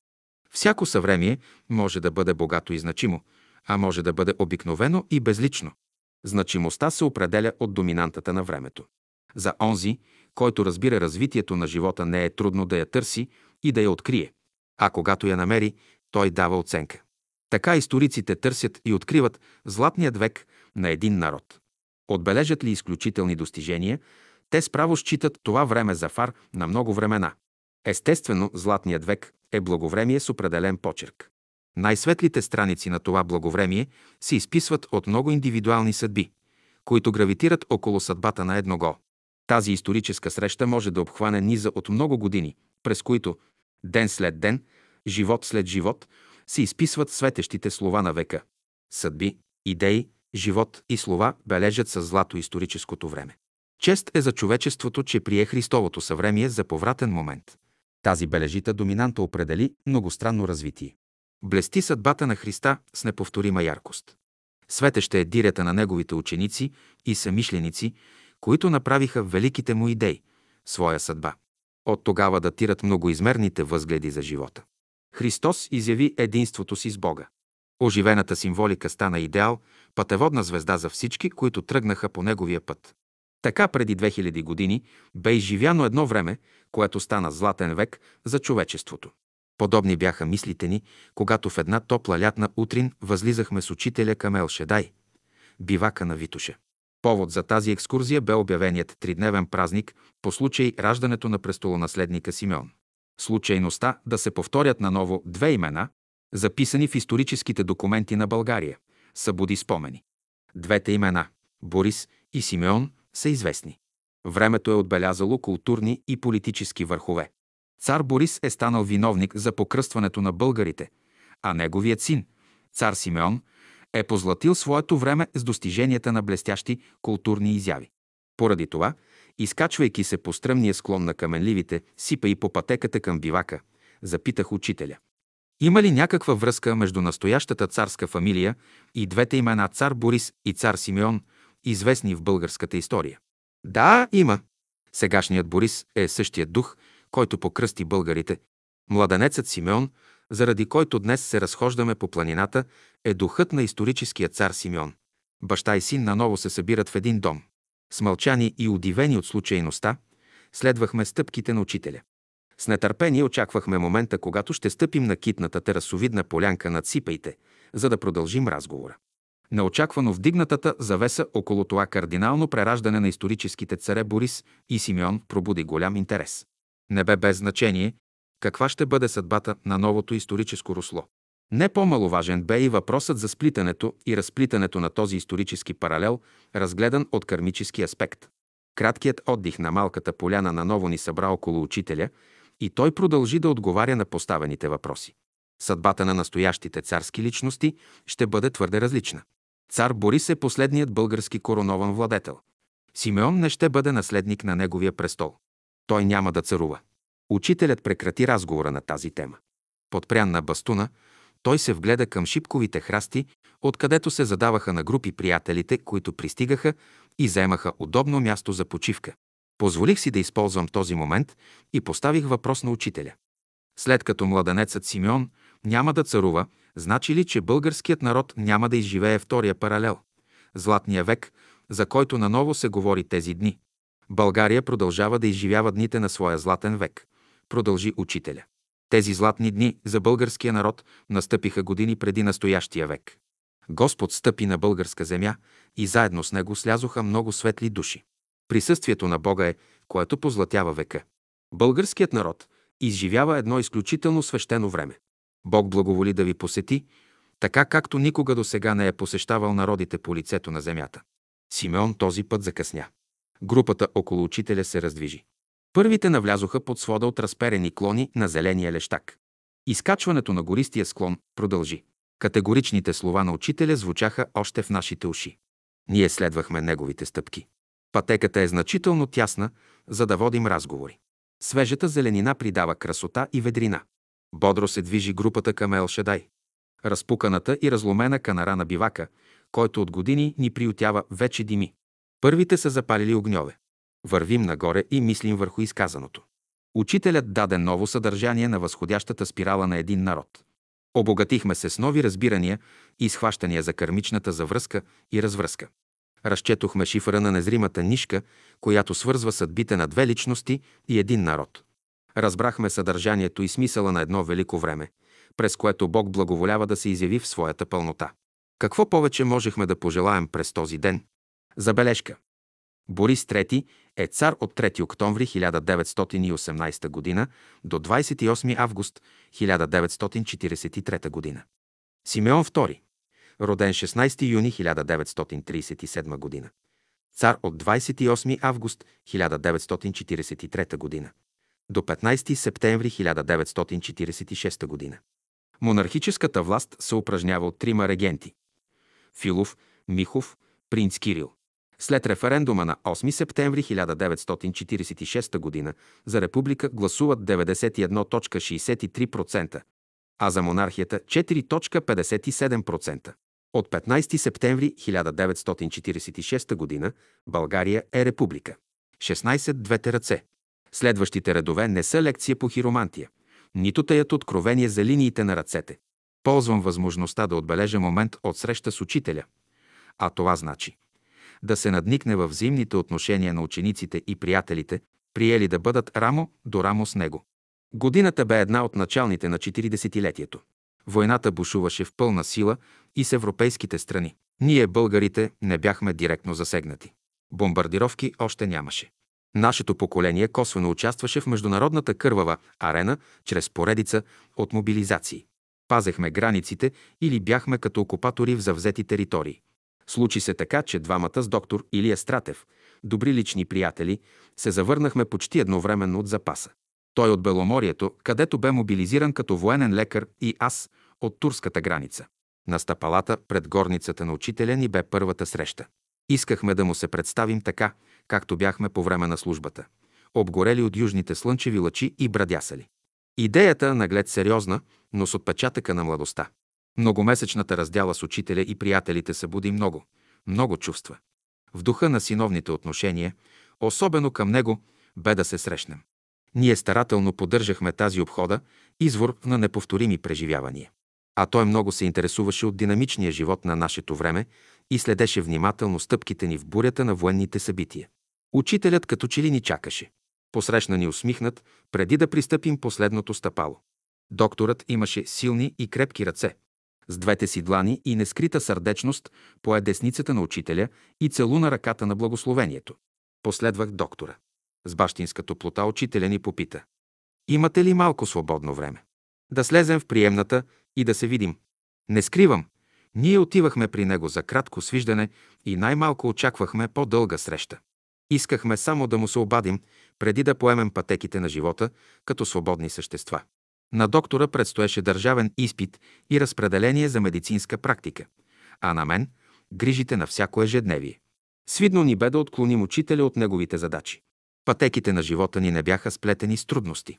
Считахме, че едно свиждане пред горницата ще бъде достатъчно.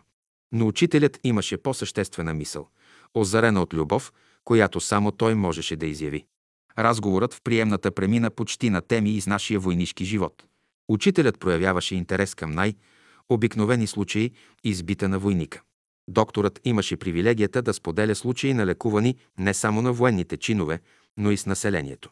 Учителят слушаше с внимание и с особено сърдечно нетърпение очакваше развръзката на лечебния процес, оздравяване на болните и тогава запита. А как лекуваше бронхопневмониите? Как се справяше с високите температури? Какъв бе режимът на възстановяването? Докторът споделяше своя опит като специалист, а знаеше, че учителя бе школуван медик, независимо от богатите възможности на едно познание, което бе непостижимо и за най-добрия лечител. Приятно ми бе да присъствам на подобен разговор. Ето, че учителят пожела да включи доктора в два тежки случая. Единият за заболяла гостенка на изгрева от бронхопневмония, а другият на заболяла изгревянка от скоротечна туберкулоза на белите дробове. Разменени бяха оговорки за проведените до сега лечебни процедури, доктора се вслуша в съветите на учителя и пое ангажимента за евентуална медицинска помощ. Така делово приключи нашата неочаквана среща с учителя. Всеки един от нас двамата тръгна по своя път. Наскоро след този разговор случаят ни събрат на ново тримата. Заварих учителя сам, на пейката под боровете, до чешмата с зодиакалните знаци. Ранният следобеден час бе спокоен за него. Изгревяни почиваха в топлия летен ден. Поляната бе безлюдна. Учителят ме покани да седна до него. Разговаряхме по текущите събития на седмицата. Между боровете, по пътеката от към източната алея, се мярна бяла риза. Будното око на учителя позна доктора, а той забеляза отдалеч бялата панамена шапка. Учителят често носеше тази шапка. С пъргава походка на млад, здрав и силен човек, докторът дойде при нас. Учителят го покани да седне отдясно и незабавно постави въпроса. Отбили се при болните от изгрева? Какво е състоянието им? Докторът бе готов с отговорите си. Изясни болезнените състояния на двата случая и потвърди диагнозите. На гостенката на изгрева бронхопневмонията стихва и високите температури са подменени с по-низки и при спазване на допълнителните лечебни мероприятия, вероятността за оздравяване е повече от надежна. Но когато започна да разказва за втория случай с напредналата скоротечна туберкулоза, докторът не без загриженост сподели. Болната е в много тежко състояние. Туберкулозата е загнездена и в двата дроба. Остро е засегната сърдечната дейност при всеобща силно изразена слабост, при пълна отпадналост и болезнена немощ. Психиката е потисната от типичния белек на туберкулозните. Пълна апатия и грубо недоволство от живота. Учителят продължаваше да слуша с нескрита тъга обясненията на доктора. Сви вежди и с повелителен тон строго поръча. Ще отидеш наново и ще й кажеш, че има още една възможност да спаси своя живот. Тя е силно демагнетизирана от болестта. Необходима е жизнена сила на животинския свят. Тя трябва да се храни. С местна храна. Ако прояде месо, смъртта ще се отдалечи. Кажи, че аз казвам това. Последва тъжно мълчание. Още веднъж бяхме потопени в долината на смъртната сянка. И на учителят не бе приятно да преживява страданията на приятелите, попаднали в неприятната прегръдка на смъртта. На пейката все още бяхме тримата. Пръв проговори учителят. Той смени гамата на мъчителния разговор и се обърна наново към доктора. Дай да погледна твоята лекарска ръка. Искам да проверя какво е писал разумната природа, какви са нейните пълномощия през този живот. Учителят пое силната, мускулеста и енергична ръка, провери мекотата на кожата, опипа добре оформените дълги пръсти, вгледа се в ногтите, спря погледа си на магнетичната длан с добре изразени линии, остана доволен от върха на пръстите, място, от което изтичат и се втичат жизнените енергии. Увери се в белезите на великолепната дихателна система и силното и добро сърце и каза Разумната природа те е дарила със здрава и силна ръка, която може да лекува. Всяко докосване до болен ще бъде стъпка и към здраве. От ръката ти изтича жизнен флуид, който може да постави вред демагнетизирания, но при едно условие, че не е изразходвана безвъзвратно тази ценна за здравето енергия. Това искам да запомниш добре, за да не преживееш разочарование при неуспешно лекуване. В твоята аура има условия да се втичат енергиите на здравето и да изтичат към пациента. Изтичането и втичането от тебе е уравновесено. Ти имаш контакт с хранилището на живота в природата, където са изворите на жизнеността. Ти ще поемаш болезнените състояния, без да навреждат твоето здраве. Системата за трансформиране на енергиите от тебе е добре изградена. Ето защо ти си лечител по природа и ще бъдеш търсен като лекар. Имаш и добра интуиция. Тя ще проговори в тебе. Така диагнозата на болния ще ти бъде ясна и точна. А това значи, че ще лекуваш бързо, на време и с добри резултати. Учителят замълча. Остави ръката на доктора и пое моята. Твоята ръка не е подходяща за лечител. Връзката ти с изворите на здравето е по-слаба. Ти ще можеш да поемаш болестта, но тя ще остане в тебе. Така ще се претовариш с болезнени състояния и ще боледуваш. Зная, че ти се интересуваш от медицина, но лекар не можеш да бъдеш. В този живот друго е призванието ти. Не е в областта на медицината. Учителят наново се обърна към доктора. А ти ще бъдеш известен лекар с много добро бъдеще. От към салона се зададоха група приятели. Мен търсят, ще отида да ги приема. Двамата с доктора продължихме да седим на пейката, дълбоко замислени от проведения разговор. Съдбата на двете пациентки на доктора бе различна. Болната от бронхопневмония оздравя, а заболялата от скоротечна туберкулоза не прие съвета на учителя и след една седмица си замина. 17 в тяхната аура – Швейцария. Вишните на китния изгрев бяха отрупани с сочен и ароматен плод. В страните, където това дърво расте и се развива, познават лечебността и хранителността на вишната. Богат на ароматни съединения, соли, плодови киселини, багрилни вещества и витамини от най-активна категория. Този плод е не само храна, но и вълшебно лекарство при стомашни, чревни неразположения и чернодробни смущения. Учителят обичаше този плод. Той го препоръчваше както в сурово състояние, така и във формата на сладка, конфитюри, желета и сиропи. Слънчевият следобед, в който посетих учителя, бе един от онези, определен от добрите домакини на изгрева за вишнобер. Част от набрания плод бе вече в голямата тава, сложена на бавен, но голям огън. Тази тава е обиколила търновските огнища по време на съборите, посетила и рилските езера. Сладкото бе готово. Трябваше да поистине, преди да се постави в строените около огнището буркани. Заварих учителя до сестрата, която опитваше сладкото. Вместо отговор на обичайния поздрав, учителят ми посочи белите пейки пред салона, където поведохме разговор по текущите въпроси. Преди да сме разгледали някои от моментите на ежедневието, до нас се приближи един от братята, известен със своята математическа подготовка, солидни познания на историята и заучаването на няколко от европейските езици. Смелият пристъп на брата показваше за сериозен разговор с учителя, свързан с предстоящо пътуване към една от западните страни. Този брат имаше интересен път. При него благоприятните аспекти не бяха само книжни знаци, но реален факт, изразен в добро обществено положение и богати възможности за смислен и разумен живот. Визата за чужбина е готова, продума братът. Смятам да се отбие в Швейцария и да отделя време за проучването на един вълнуващ дипломатическите среди въпрос. Особено през настоящите години, когато бушува братоубийствената война между европейските народи. Въпроса за странния обществен и международен живот на най-красивата страна на Стария континент буди и възхищение, и почуда. Импонира неутралитета на швейцарците. Странно е това, че в пределите на страната французи, немци, австрийци и италианци живеят в разбирателство, както членовете на едно голямо семейство. А вън от пределите същите националисти воюват по всички правила на военното изкуство. Необяснимо е това противоречие. На какво се дължи тази модулация от антагонистични отношения в примерно братолюбие? Решил съм, продължи братът, да проуча старателно този въпрос, като ще отделя достатъчно време за преглеждане на исторически документи, намиращи се в световно известните библиотеки на Женева, Лозана и други.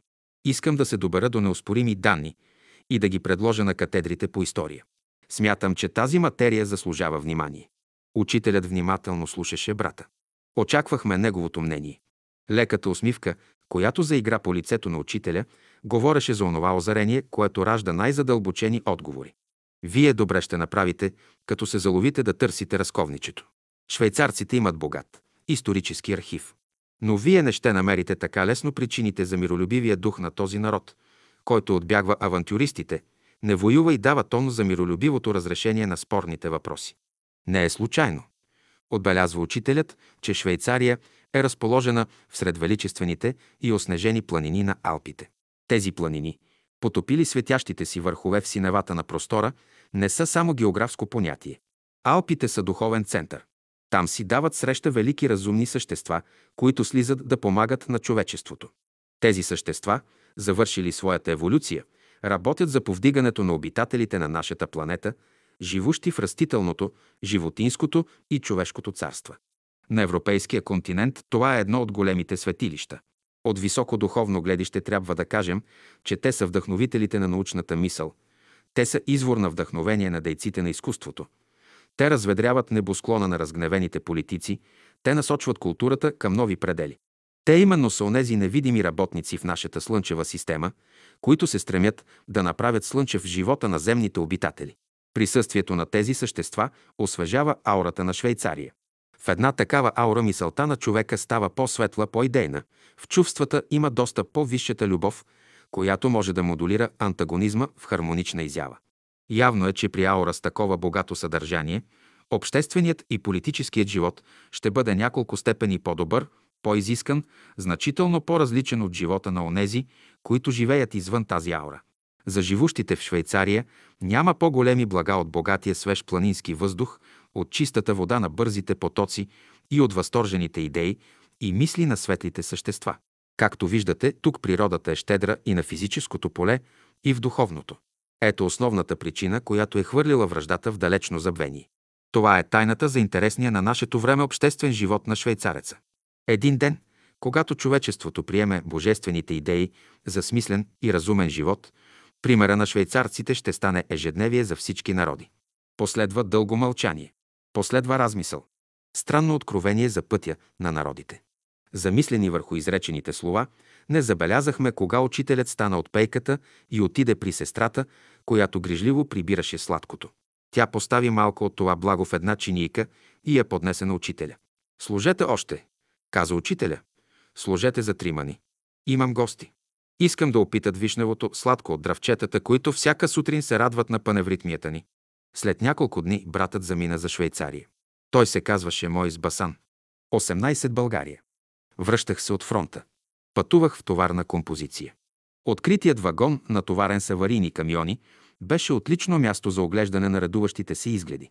Призори влакът напусна югославската територия и ние се озовахме в България. Зората на настъпващия ден ни посрещнат на най-високата точка на железния път – гара Драгоман. Валялият дъжд беше окъпал атмосферата. Видимостта бе прекрасна. Вляво от гара Драгоман, огромната снага на Стара планина започва с скалист масив, който респектира с величието си. Вдясно, на юг, се нижат скромни възвишения, обрасли с млади гори, които нямат претенции да бъдат като поетичните дебри на гордия Балкан.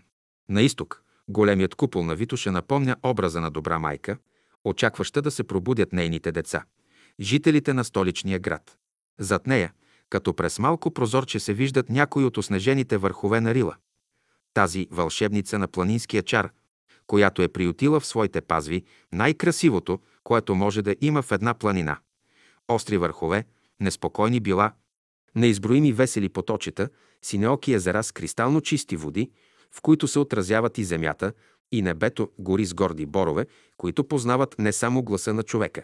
Рила е запазила в своите каменни скрижали спомените от сегашни и най-отдалечените геологични времена. Обширна панорама.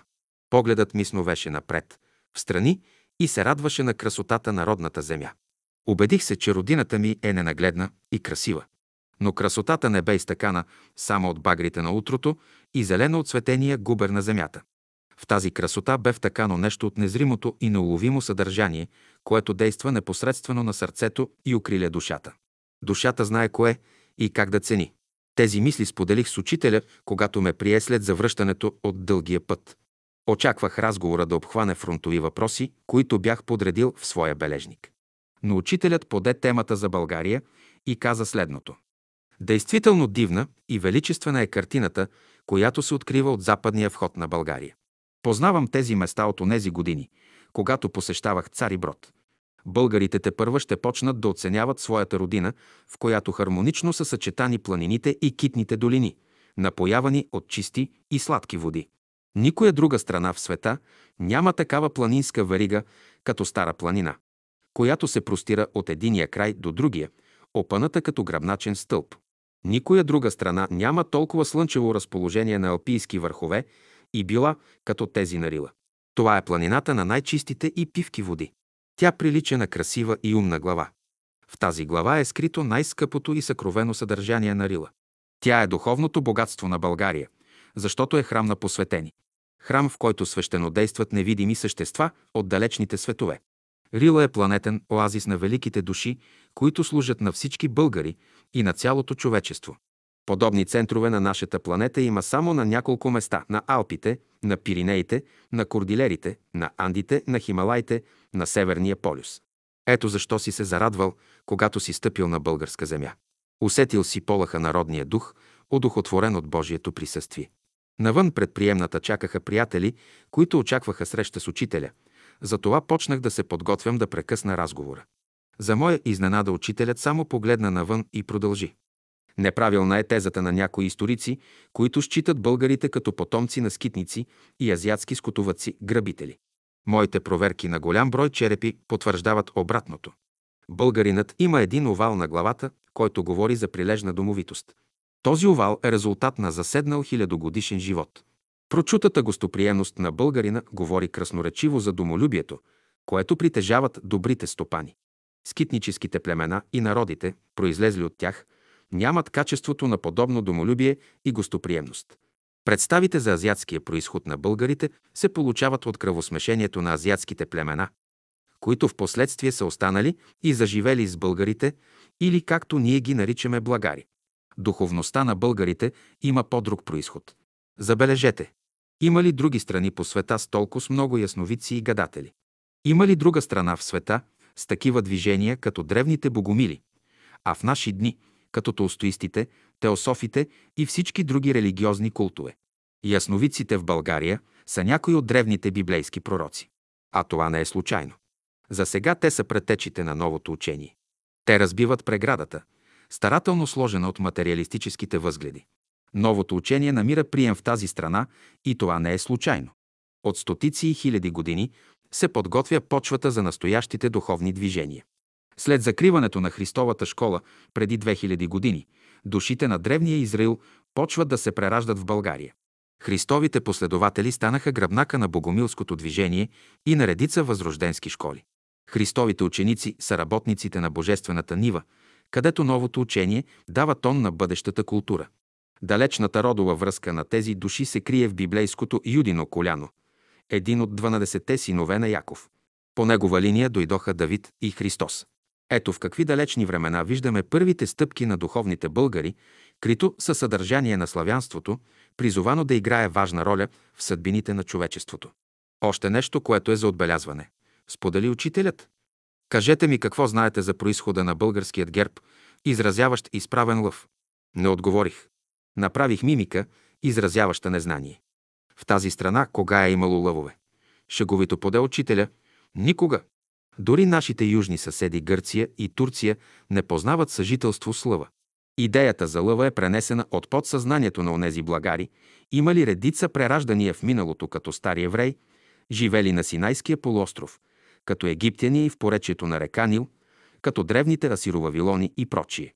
Така че, за да бъдат верни известни исторически хипотези и теории, трябва да се основават и на проверки в записките на природата, наричани от някои акашови летописи.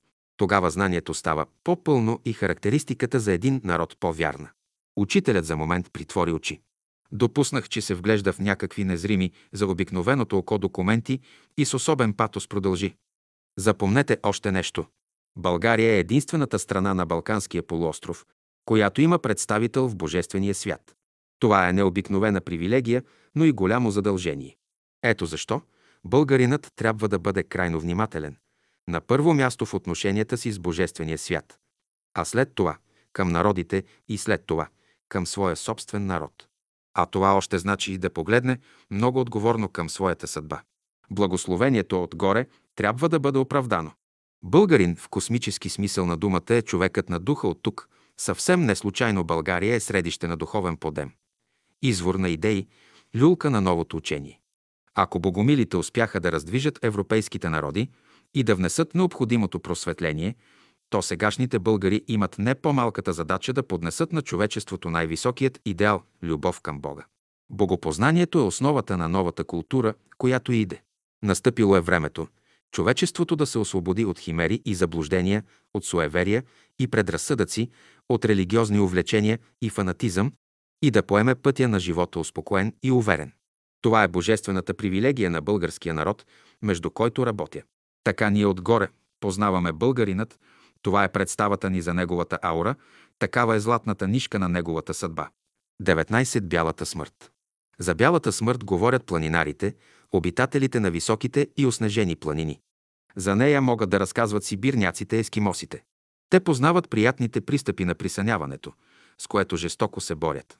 Ако не прокодят дрямката, краката се подкосяват, усещането за студеното дихание на смразяващата буря се припътява. Тогава неусетно човек заспива, за да не се пробуди. Биолозите и медиците знаят нещо повече. Замразяването на организма може да не бъде фатално за живота. На време дадената помощ може да възвърне живота. Внимателното и методично размразяване е в състояние, при по-леките случаи, да дари нови дни.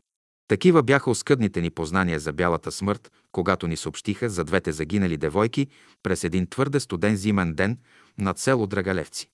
Леко облечени, безгрижни и весели, поели пътя към Алеко. Посетне умората и отнетата топлина породили приятния сън, след който заспали непробудно. Това споделяше с учителя един от нашите приятели. Лекар и член на спасителната колегия при Хижа Алеко. В неговият разказ не бяха пропуснати онези моменти от спасителната помощ, проведена от лекарския колектив. А вие какво предприехте? Запита учителя. Приложихте ли знанието, което имате? Послужих си с диханието. Но и то не даде резултат. Вие не успяхте, но топлата гръд на земята успя. Ако днес отидете и разровите гроба, в който са положени техните тела, ще ги намерите обърнати. Това именно показва чудодейното и животворно затопляне на измръзналото тяло в гроба, продължи учителя. Бялата смърт е известна със своето по-леко и по-дълбоко замразяване. Фатално за живота е дълбокото замразяване, когато настава разкъсване на тъкани, кръвоносни съдове и прочие. Процесът на бялата смърт не се отличава от дълбокото заспиване. Двойникът и тук се отделя от тялото, както при всеки обикновен сън. Нишките на живота, свързващи двойника с физическото тяло, не се прекъсват. Те се разтягат. Тъкмо за това има възможност живота да се възстанови, т.е. двойника да се върне наново, както това става при всяко събуждане. В такъв случай трябва да се приложи метода на много бавно затопляне на организма, равнозначно на размразяването, което става в гроба. Този метод не е чужд на медицината, но не всички имат умението и търпението да го проведат. Освен това, от значение е и обстановката.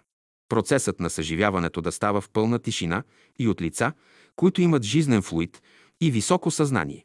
Двойникът на замразените е крайно чувствителен и към всяка операция трябва да се пристъпва с голямо внимание. Един ден, когато стане достъпно знанието за двойника, медицинската наука ще има много по-високи постижения. По-късно, през зимата на 1940 година, при преход на алпинисти от връх Мусала към циркуса на Маричините езера, под седлото на върха, снежна лавина затрупа един скиор. Спасителите дълго търсеха трупа му. Не можаха да го открият. Към края на пролета те намериха замръзналия и положиха тялото му в гроб, изкопан на самото седло. През лятото на същата година учителят пожела да бъдем на връх Мусала. Преди да пристъпи към обичайното слово, през една от ведрите утрини, когато върхът бе гостоприемен, спокоен и тих учителя се вгледа към седлото, разпозна гроба на загиналия през зимата скиор и ме запита за името му. Отговорих му, тъй като лично познавах смелия алпинист. Оглъбен и стих глас. Учителят заговори. Бялата смърт е много тежка и мъчителна. Загиналият преживява големи страдания. Те се пораждат от обстоятелството, че той не може да се раздели от тялото си. Жизнените връзки не са разкъсани. Те тегнат като вериги и не позволяват на двойника да се отдалечава от тялото. Такъв човек не е нито отвъд, нито е на този свят. Поглежда тялото си запазено. Органите и отделните системи видимо здрави. Прави опит да ги ползва, а те отказват да му служат. Той не може да разбере настъпилата трагедия. Да продължи нагоре. Не може. Не е освободен. Настъпват ужасни дни за неговото съзнание. Вика за помощ. Никой не може да му помогне. Неговите близки от невидимия свят са безсилни. Трябва да се изчакат дните на действителната смърт. А тя настъпва тогава, когато тялото се размрази и почне процеса на разлагането. За този скиор процеса на ужаса е траял месеци. Едвам сега се успокоява неговия дух. Но това още не значи, че са преминали страданията. Те продължават, защото той няма други тела. Не е работил върху себе си. Добродетелите му не са развити. Обикновеният живот не поражда градивни процеси. А сега ще трябва дълго време да мине, докато се изгради тяло, с което да обитава в невидимия свят. Това е непознатата трагедия на онези, които заминават неподготвени. Ето къде е смисълът на умния и съзнателен живот на Земята. Ще имате предвид, че на физическото поле могат да се изработят по-лесно и по-бърже телата, с които ще трябва да се продължи съзнателния живот отвъд. Отлагането на тази твърде важна работа е съществен пропуск. Това е една от високите оценки на разумния живот на физическия свят. Неуморно работете върху себе си. Ден след ден изграждайте бъднините на живота. Каквото вържете тук на земята, ще бъде вързано и на небето, казва Христос. А на вас казвам, работете върху себе си, за да придобиете добрите условия. Това бе вторият и последен разговор за бялата смърт. Настъпиха минути на мълчание. Към скиора бяха отправени светлите мисли на малката група от върха, между които бе и учителя. 20 последната кибрите клечка. Игнат. Силен, здрав, енергичен. Смел и решителен. предприемчив, но не находчив, бърз, но не точен, любознателен, без да може да ползва знанието, спънат интелект, титаничен волев заряд, смазваща воля, добър, много добър, но неразумно, доброта и нежност в първична тоналност, психика, която не може да се радва нито на доброто, нито на нежността. Това го правеше неустойчив и фатално непоследователен. Неговото съзнание бе среща между доброто и силата. Силата бе по-голяма и измъчваше доброто му сърце. Сърце в броня. На доброто не стигаше сила и затова бе анемично. Сила, която не можа да подаде ръка на доброто. В слънчевите дни на школата Игнат е един от малцината, който прекрачи прага на дързостта и безразсъдно огорчи учителя. Безогледно поведение. В живота на Игнат има няколко момента, когато учителят го е изтръгвал от лапите на смъртта. Този млад човек трудно асимилираше вниманието на учителя. Още по-трудно възприемаше на моменти словото му. По-лесно му беше да се храни с неустойчиви философски концепции, да приема в горчената подквасана от опични възгледи. Така той не разбираше, че хляба му е горчив и че тази горчивина ще прерасне в отрова за душата му. Странна хаотичност, детински мироглед. Стъпил на скала, а не знаеше как да вгради основите на своя дом на тази твърд. Не познаваше спойката. Така обикновеното сложи печат на неустойчивост и отношението му към учителя рухна. Този неделен ден, през който Игнат прояви дързостта си, бе привлякал голямото мнозинство от приятели на Словото. Учителят в беседата си заяви, че може да съдейства на онази душа, която обича музиката и е музикална. За кратко време от 6 месеца. Той, цигуларят, може да стане знаменитост. Изглежда, че тези възможности допаднаха на Игнат, който упорито се занимаваше с цигулката си, но без резултат. Свиреше неритмично и нечисто. Слухът му изневеряваше и пръстите не спазваха интервалите с необходимата точност. Свиренето му бе за присмех. Игнат не разбираше недостатъците на музикалната си природа. Той не приемаше бележките за нечистото свирене, понеже не го чуваше. Той не съзираше, че между желанието му да бъде знаменит цигулар и възможностите му има огромна пропаст. Ето, че слабата му култура и възпитание не удържаха бурния порив и най-неочаквано, през време на беседата, пред препълнен салон, грубо и дръско се провикна. Стига си дрънкал. Но покажи, че можеш от мен да направиш цигулар. Репликата прозвуча като гръм от ясно небе.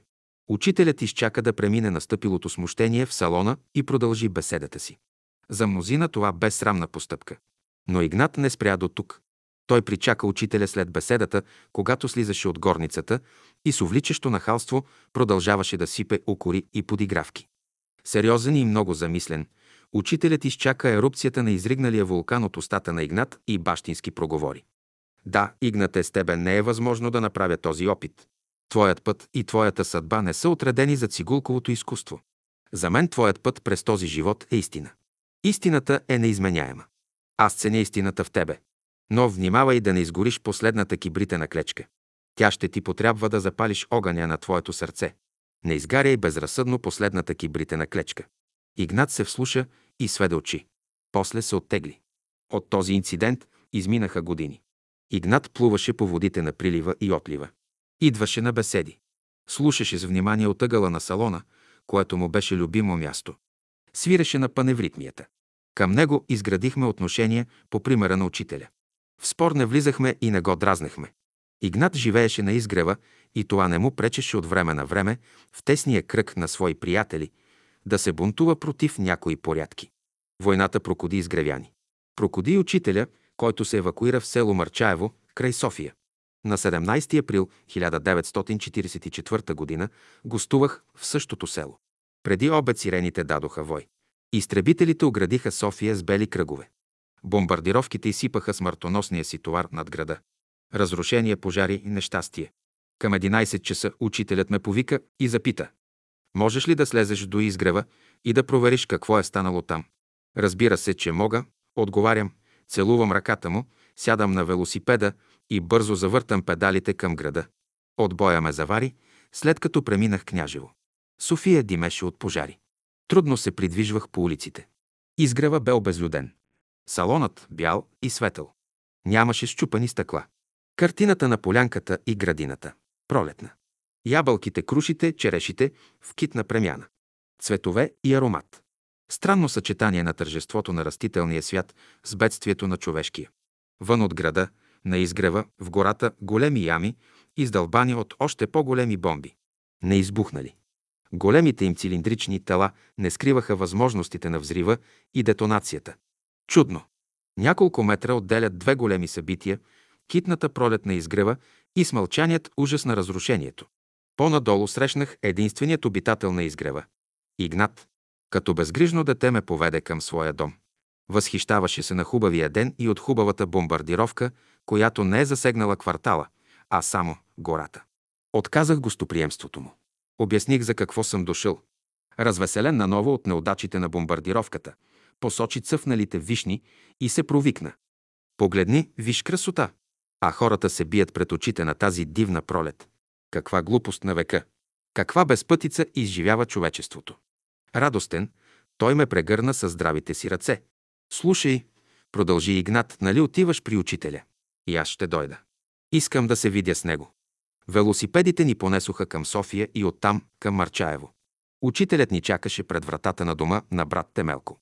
Мислено почнах да подреждам доклада си. За моя изненада, учителят слезе по каменните стъпала, подаде ръка на Игнат, който бурно я сграбчи с ръцете си, целуна я и тръгна след него. Влязоха в стайчката. Срещата на Игнат с учителя трая два часа. Ние чакахме отвън. Разбрах, че моята информация стана излишна. Допуснах, че Игнат е разправил всичко. Но все пак чаках. Вратата на стаята хлопна. Оттам излязоха двамата – учителят и Игнат. Учителят поглади неговото рамо, подаде му ръка и с бащинска усмивка му пожелаваше. Добър път. Игнат спаси последната кибритена клечка. Великата любов озари неговата душа. Игнат бе друг. Моят доклад за изгрева бе безпредметен. 21 двете свещи за дядо Благо. Брат Стоян Русев. Дядо Благо, така го назоваваше учителят. Тъй го наричахме и ние, неговите приятели. Запомнили сме го беловлас, но жизнерадостен като дете. Той бе умен, правдив и духовит. Дружелюбен и сърдечен. Приятен събеседник, който винаги даваше предпочитание на зрялата мъдрост. Верен на мъдростта, пребродила вековете, той умело я вплиташе в малките поетични форми и я поднасяше разбрана на най-малките – децата. За щастие на неговия творчески дух, времето му съвпадаше с времето на учителя. Този съвпад обогати неговата реч с определени, ясни, правдиви мисли, прекрасна възпитателна храна. Малките читатели приемаха неговите разкази, стихове, афоризми, скоропоговорки, гатанки и пословици като зрели сочни плодове. Така той зае мястото на детски писател и педагог, носител на новите възпитателни методи. Дядо Благо бе приятел и на по-големите. Той бе приятел на всички. Всеки от нас помни новогодишните вечери, когато той заставаше на вратата на препълнения салон и на всеки го поднасяше внимателно сгънато листче със свещени мисли и пожелания, грижливо подбрани из страниците на неповторимото слово на учителя. Ние приемахме това като новогодишен дар, с онова разположение и вълнуваща радост, с които приемахме и новогодишното слово. Веднъж той ни разказа интересна случка. Имах приятел, когато често посещавах. Идеите, делото на новото учение бяха теми на разговори и размисъл. Беше ми желан събеседник и аз му бях желан гост. Когато се виждахме, споделях записаното в бележника. Често проявяваше интерес и към личното ми творчество. Така протичаха дните на нашето дълбоко идейно приятелство. Все пак, въпреки добрата ни връзка, за мен бе неразрешен въпроса, защо тази добра душа не намери път към изгрева, да прекрачи прага на салона, да се поразходи из полянката, където всяка утрин се играеше паневритмията. Защо той не установи личен контакт с учителя, когато много ценеше? По моя преценка нямаше особено основание за това необяснимо, сдържано отношение. Но принципа за свободата на всяка душа не ми позволяваше да давам тон на неговия живот, нито да се бъркам в неговия път. Дълго очаквах деня на неговите първи стъпки към изгрева. Но ето, че настъпи краят на преброените години и дни и моят приятел напусна физическата дреха. Бях на неговото погребение. На връщане от гробищата, вместо да се прибера вкъщи, намислих да се отбия при учителя, за да споделя впечатленията си от разделата с тази душа. Заварих приятелите на обяд под сянката на лещака пред салона. С очи затърсих учителя. Ето, че той, изправен, вглежда се в мен и вдига ръка за поздрав. Поласкан от това внимание, протегнах ръка, за да целуна десницата му. В този момент той отговори. Станах да поздравя твоя заминал приятел, когато водиш. Той те поведе към изгрева. Той е един от моите ученици, който добре изпълни задачата си. На него не бе определено да бъде изгревянин. Но днес той вече е между нас. Така бе разрешен въпросът, който дълги години чакаше пред прага на моето съзнание. Привърши разказа си дядо Благо. Верен на своето приятелство, един студен зимен ден, дядо Благо пак взема участие в погребението на друг свой приятел. Но този път силната простуда само за седмица съкрати дните на неговия живот. Дядо Благо съблече дрехата си.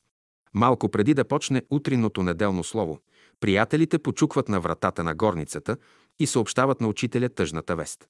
Зная, отговаря учителят, днес ще запаля две свещи в памет на дядо Благо.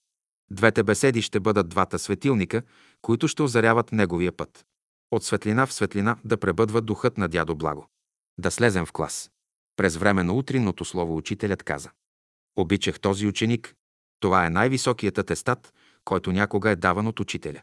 След вдъхновеното слово на втората беседа, изправен на катедрата, учителят продължи. Тази беседа е втората свещ за дядо Благо. Сега присъстваха светли същества от високи ангелски иерархии, далечни гости от безкрая на Вселената, дошли да чуят божествени мисли за любовта, несподелени до сега. Същия ден, при вечер, бяхме събрани на вечеря в малкия салон. Снеговитият и студен ден бе принудил голяма част от приятелите ни да останат в своите топли стаи. Малцина бяхме на трапезата около учителя. По време на вечерята влиза в салона сестра Магдалина единствена от сестрите, която е била на погребалната процесия на дядо Благо. Тя сяда на масата и казва «Бях на погребението на дядо Благо. Какво видяхте?» запитва учителя. Нищо не видях, отговаря сестра Магдалина. Нямаше го нито около колата, нито на опялото, нито на гроба. На празно сте ходили на гробищата. Продължава учителят.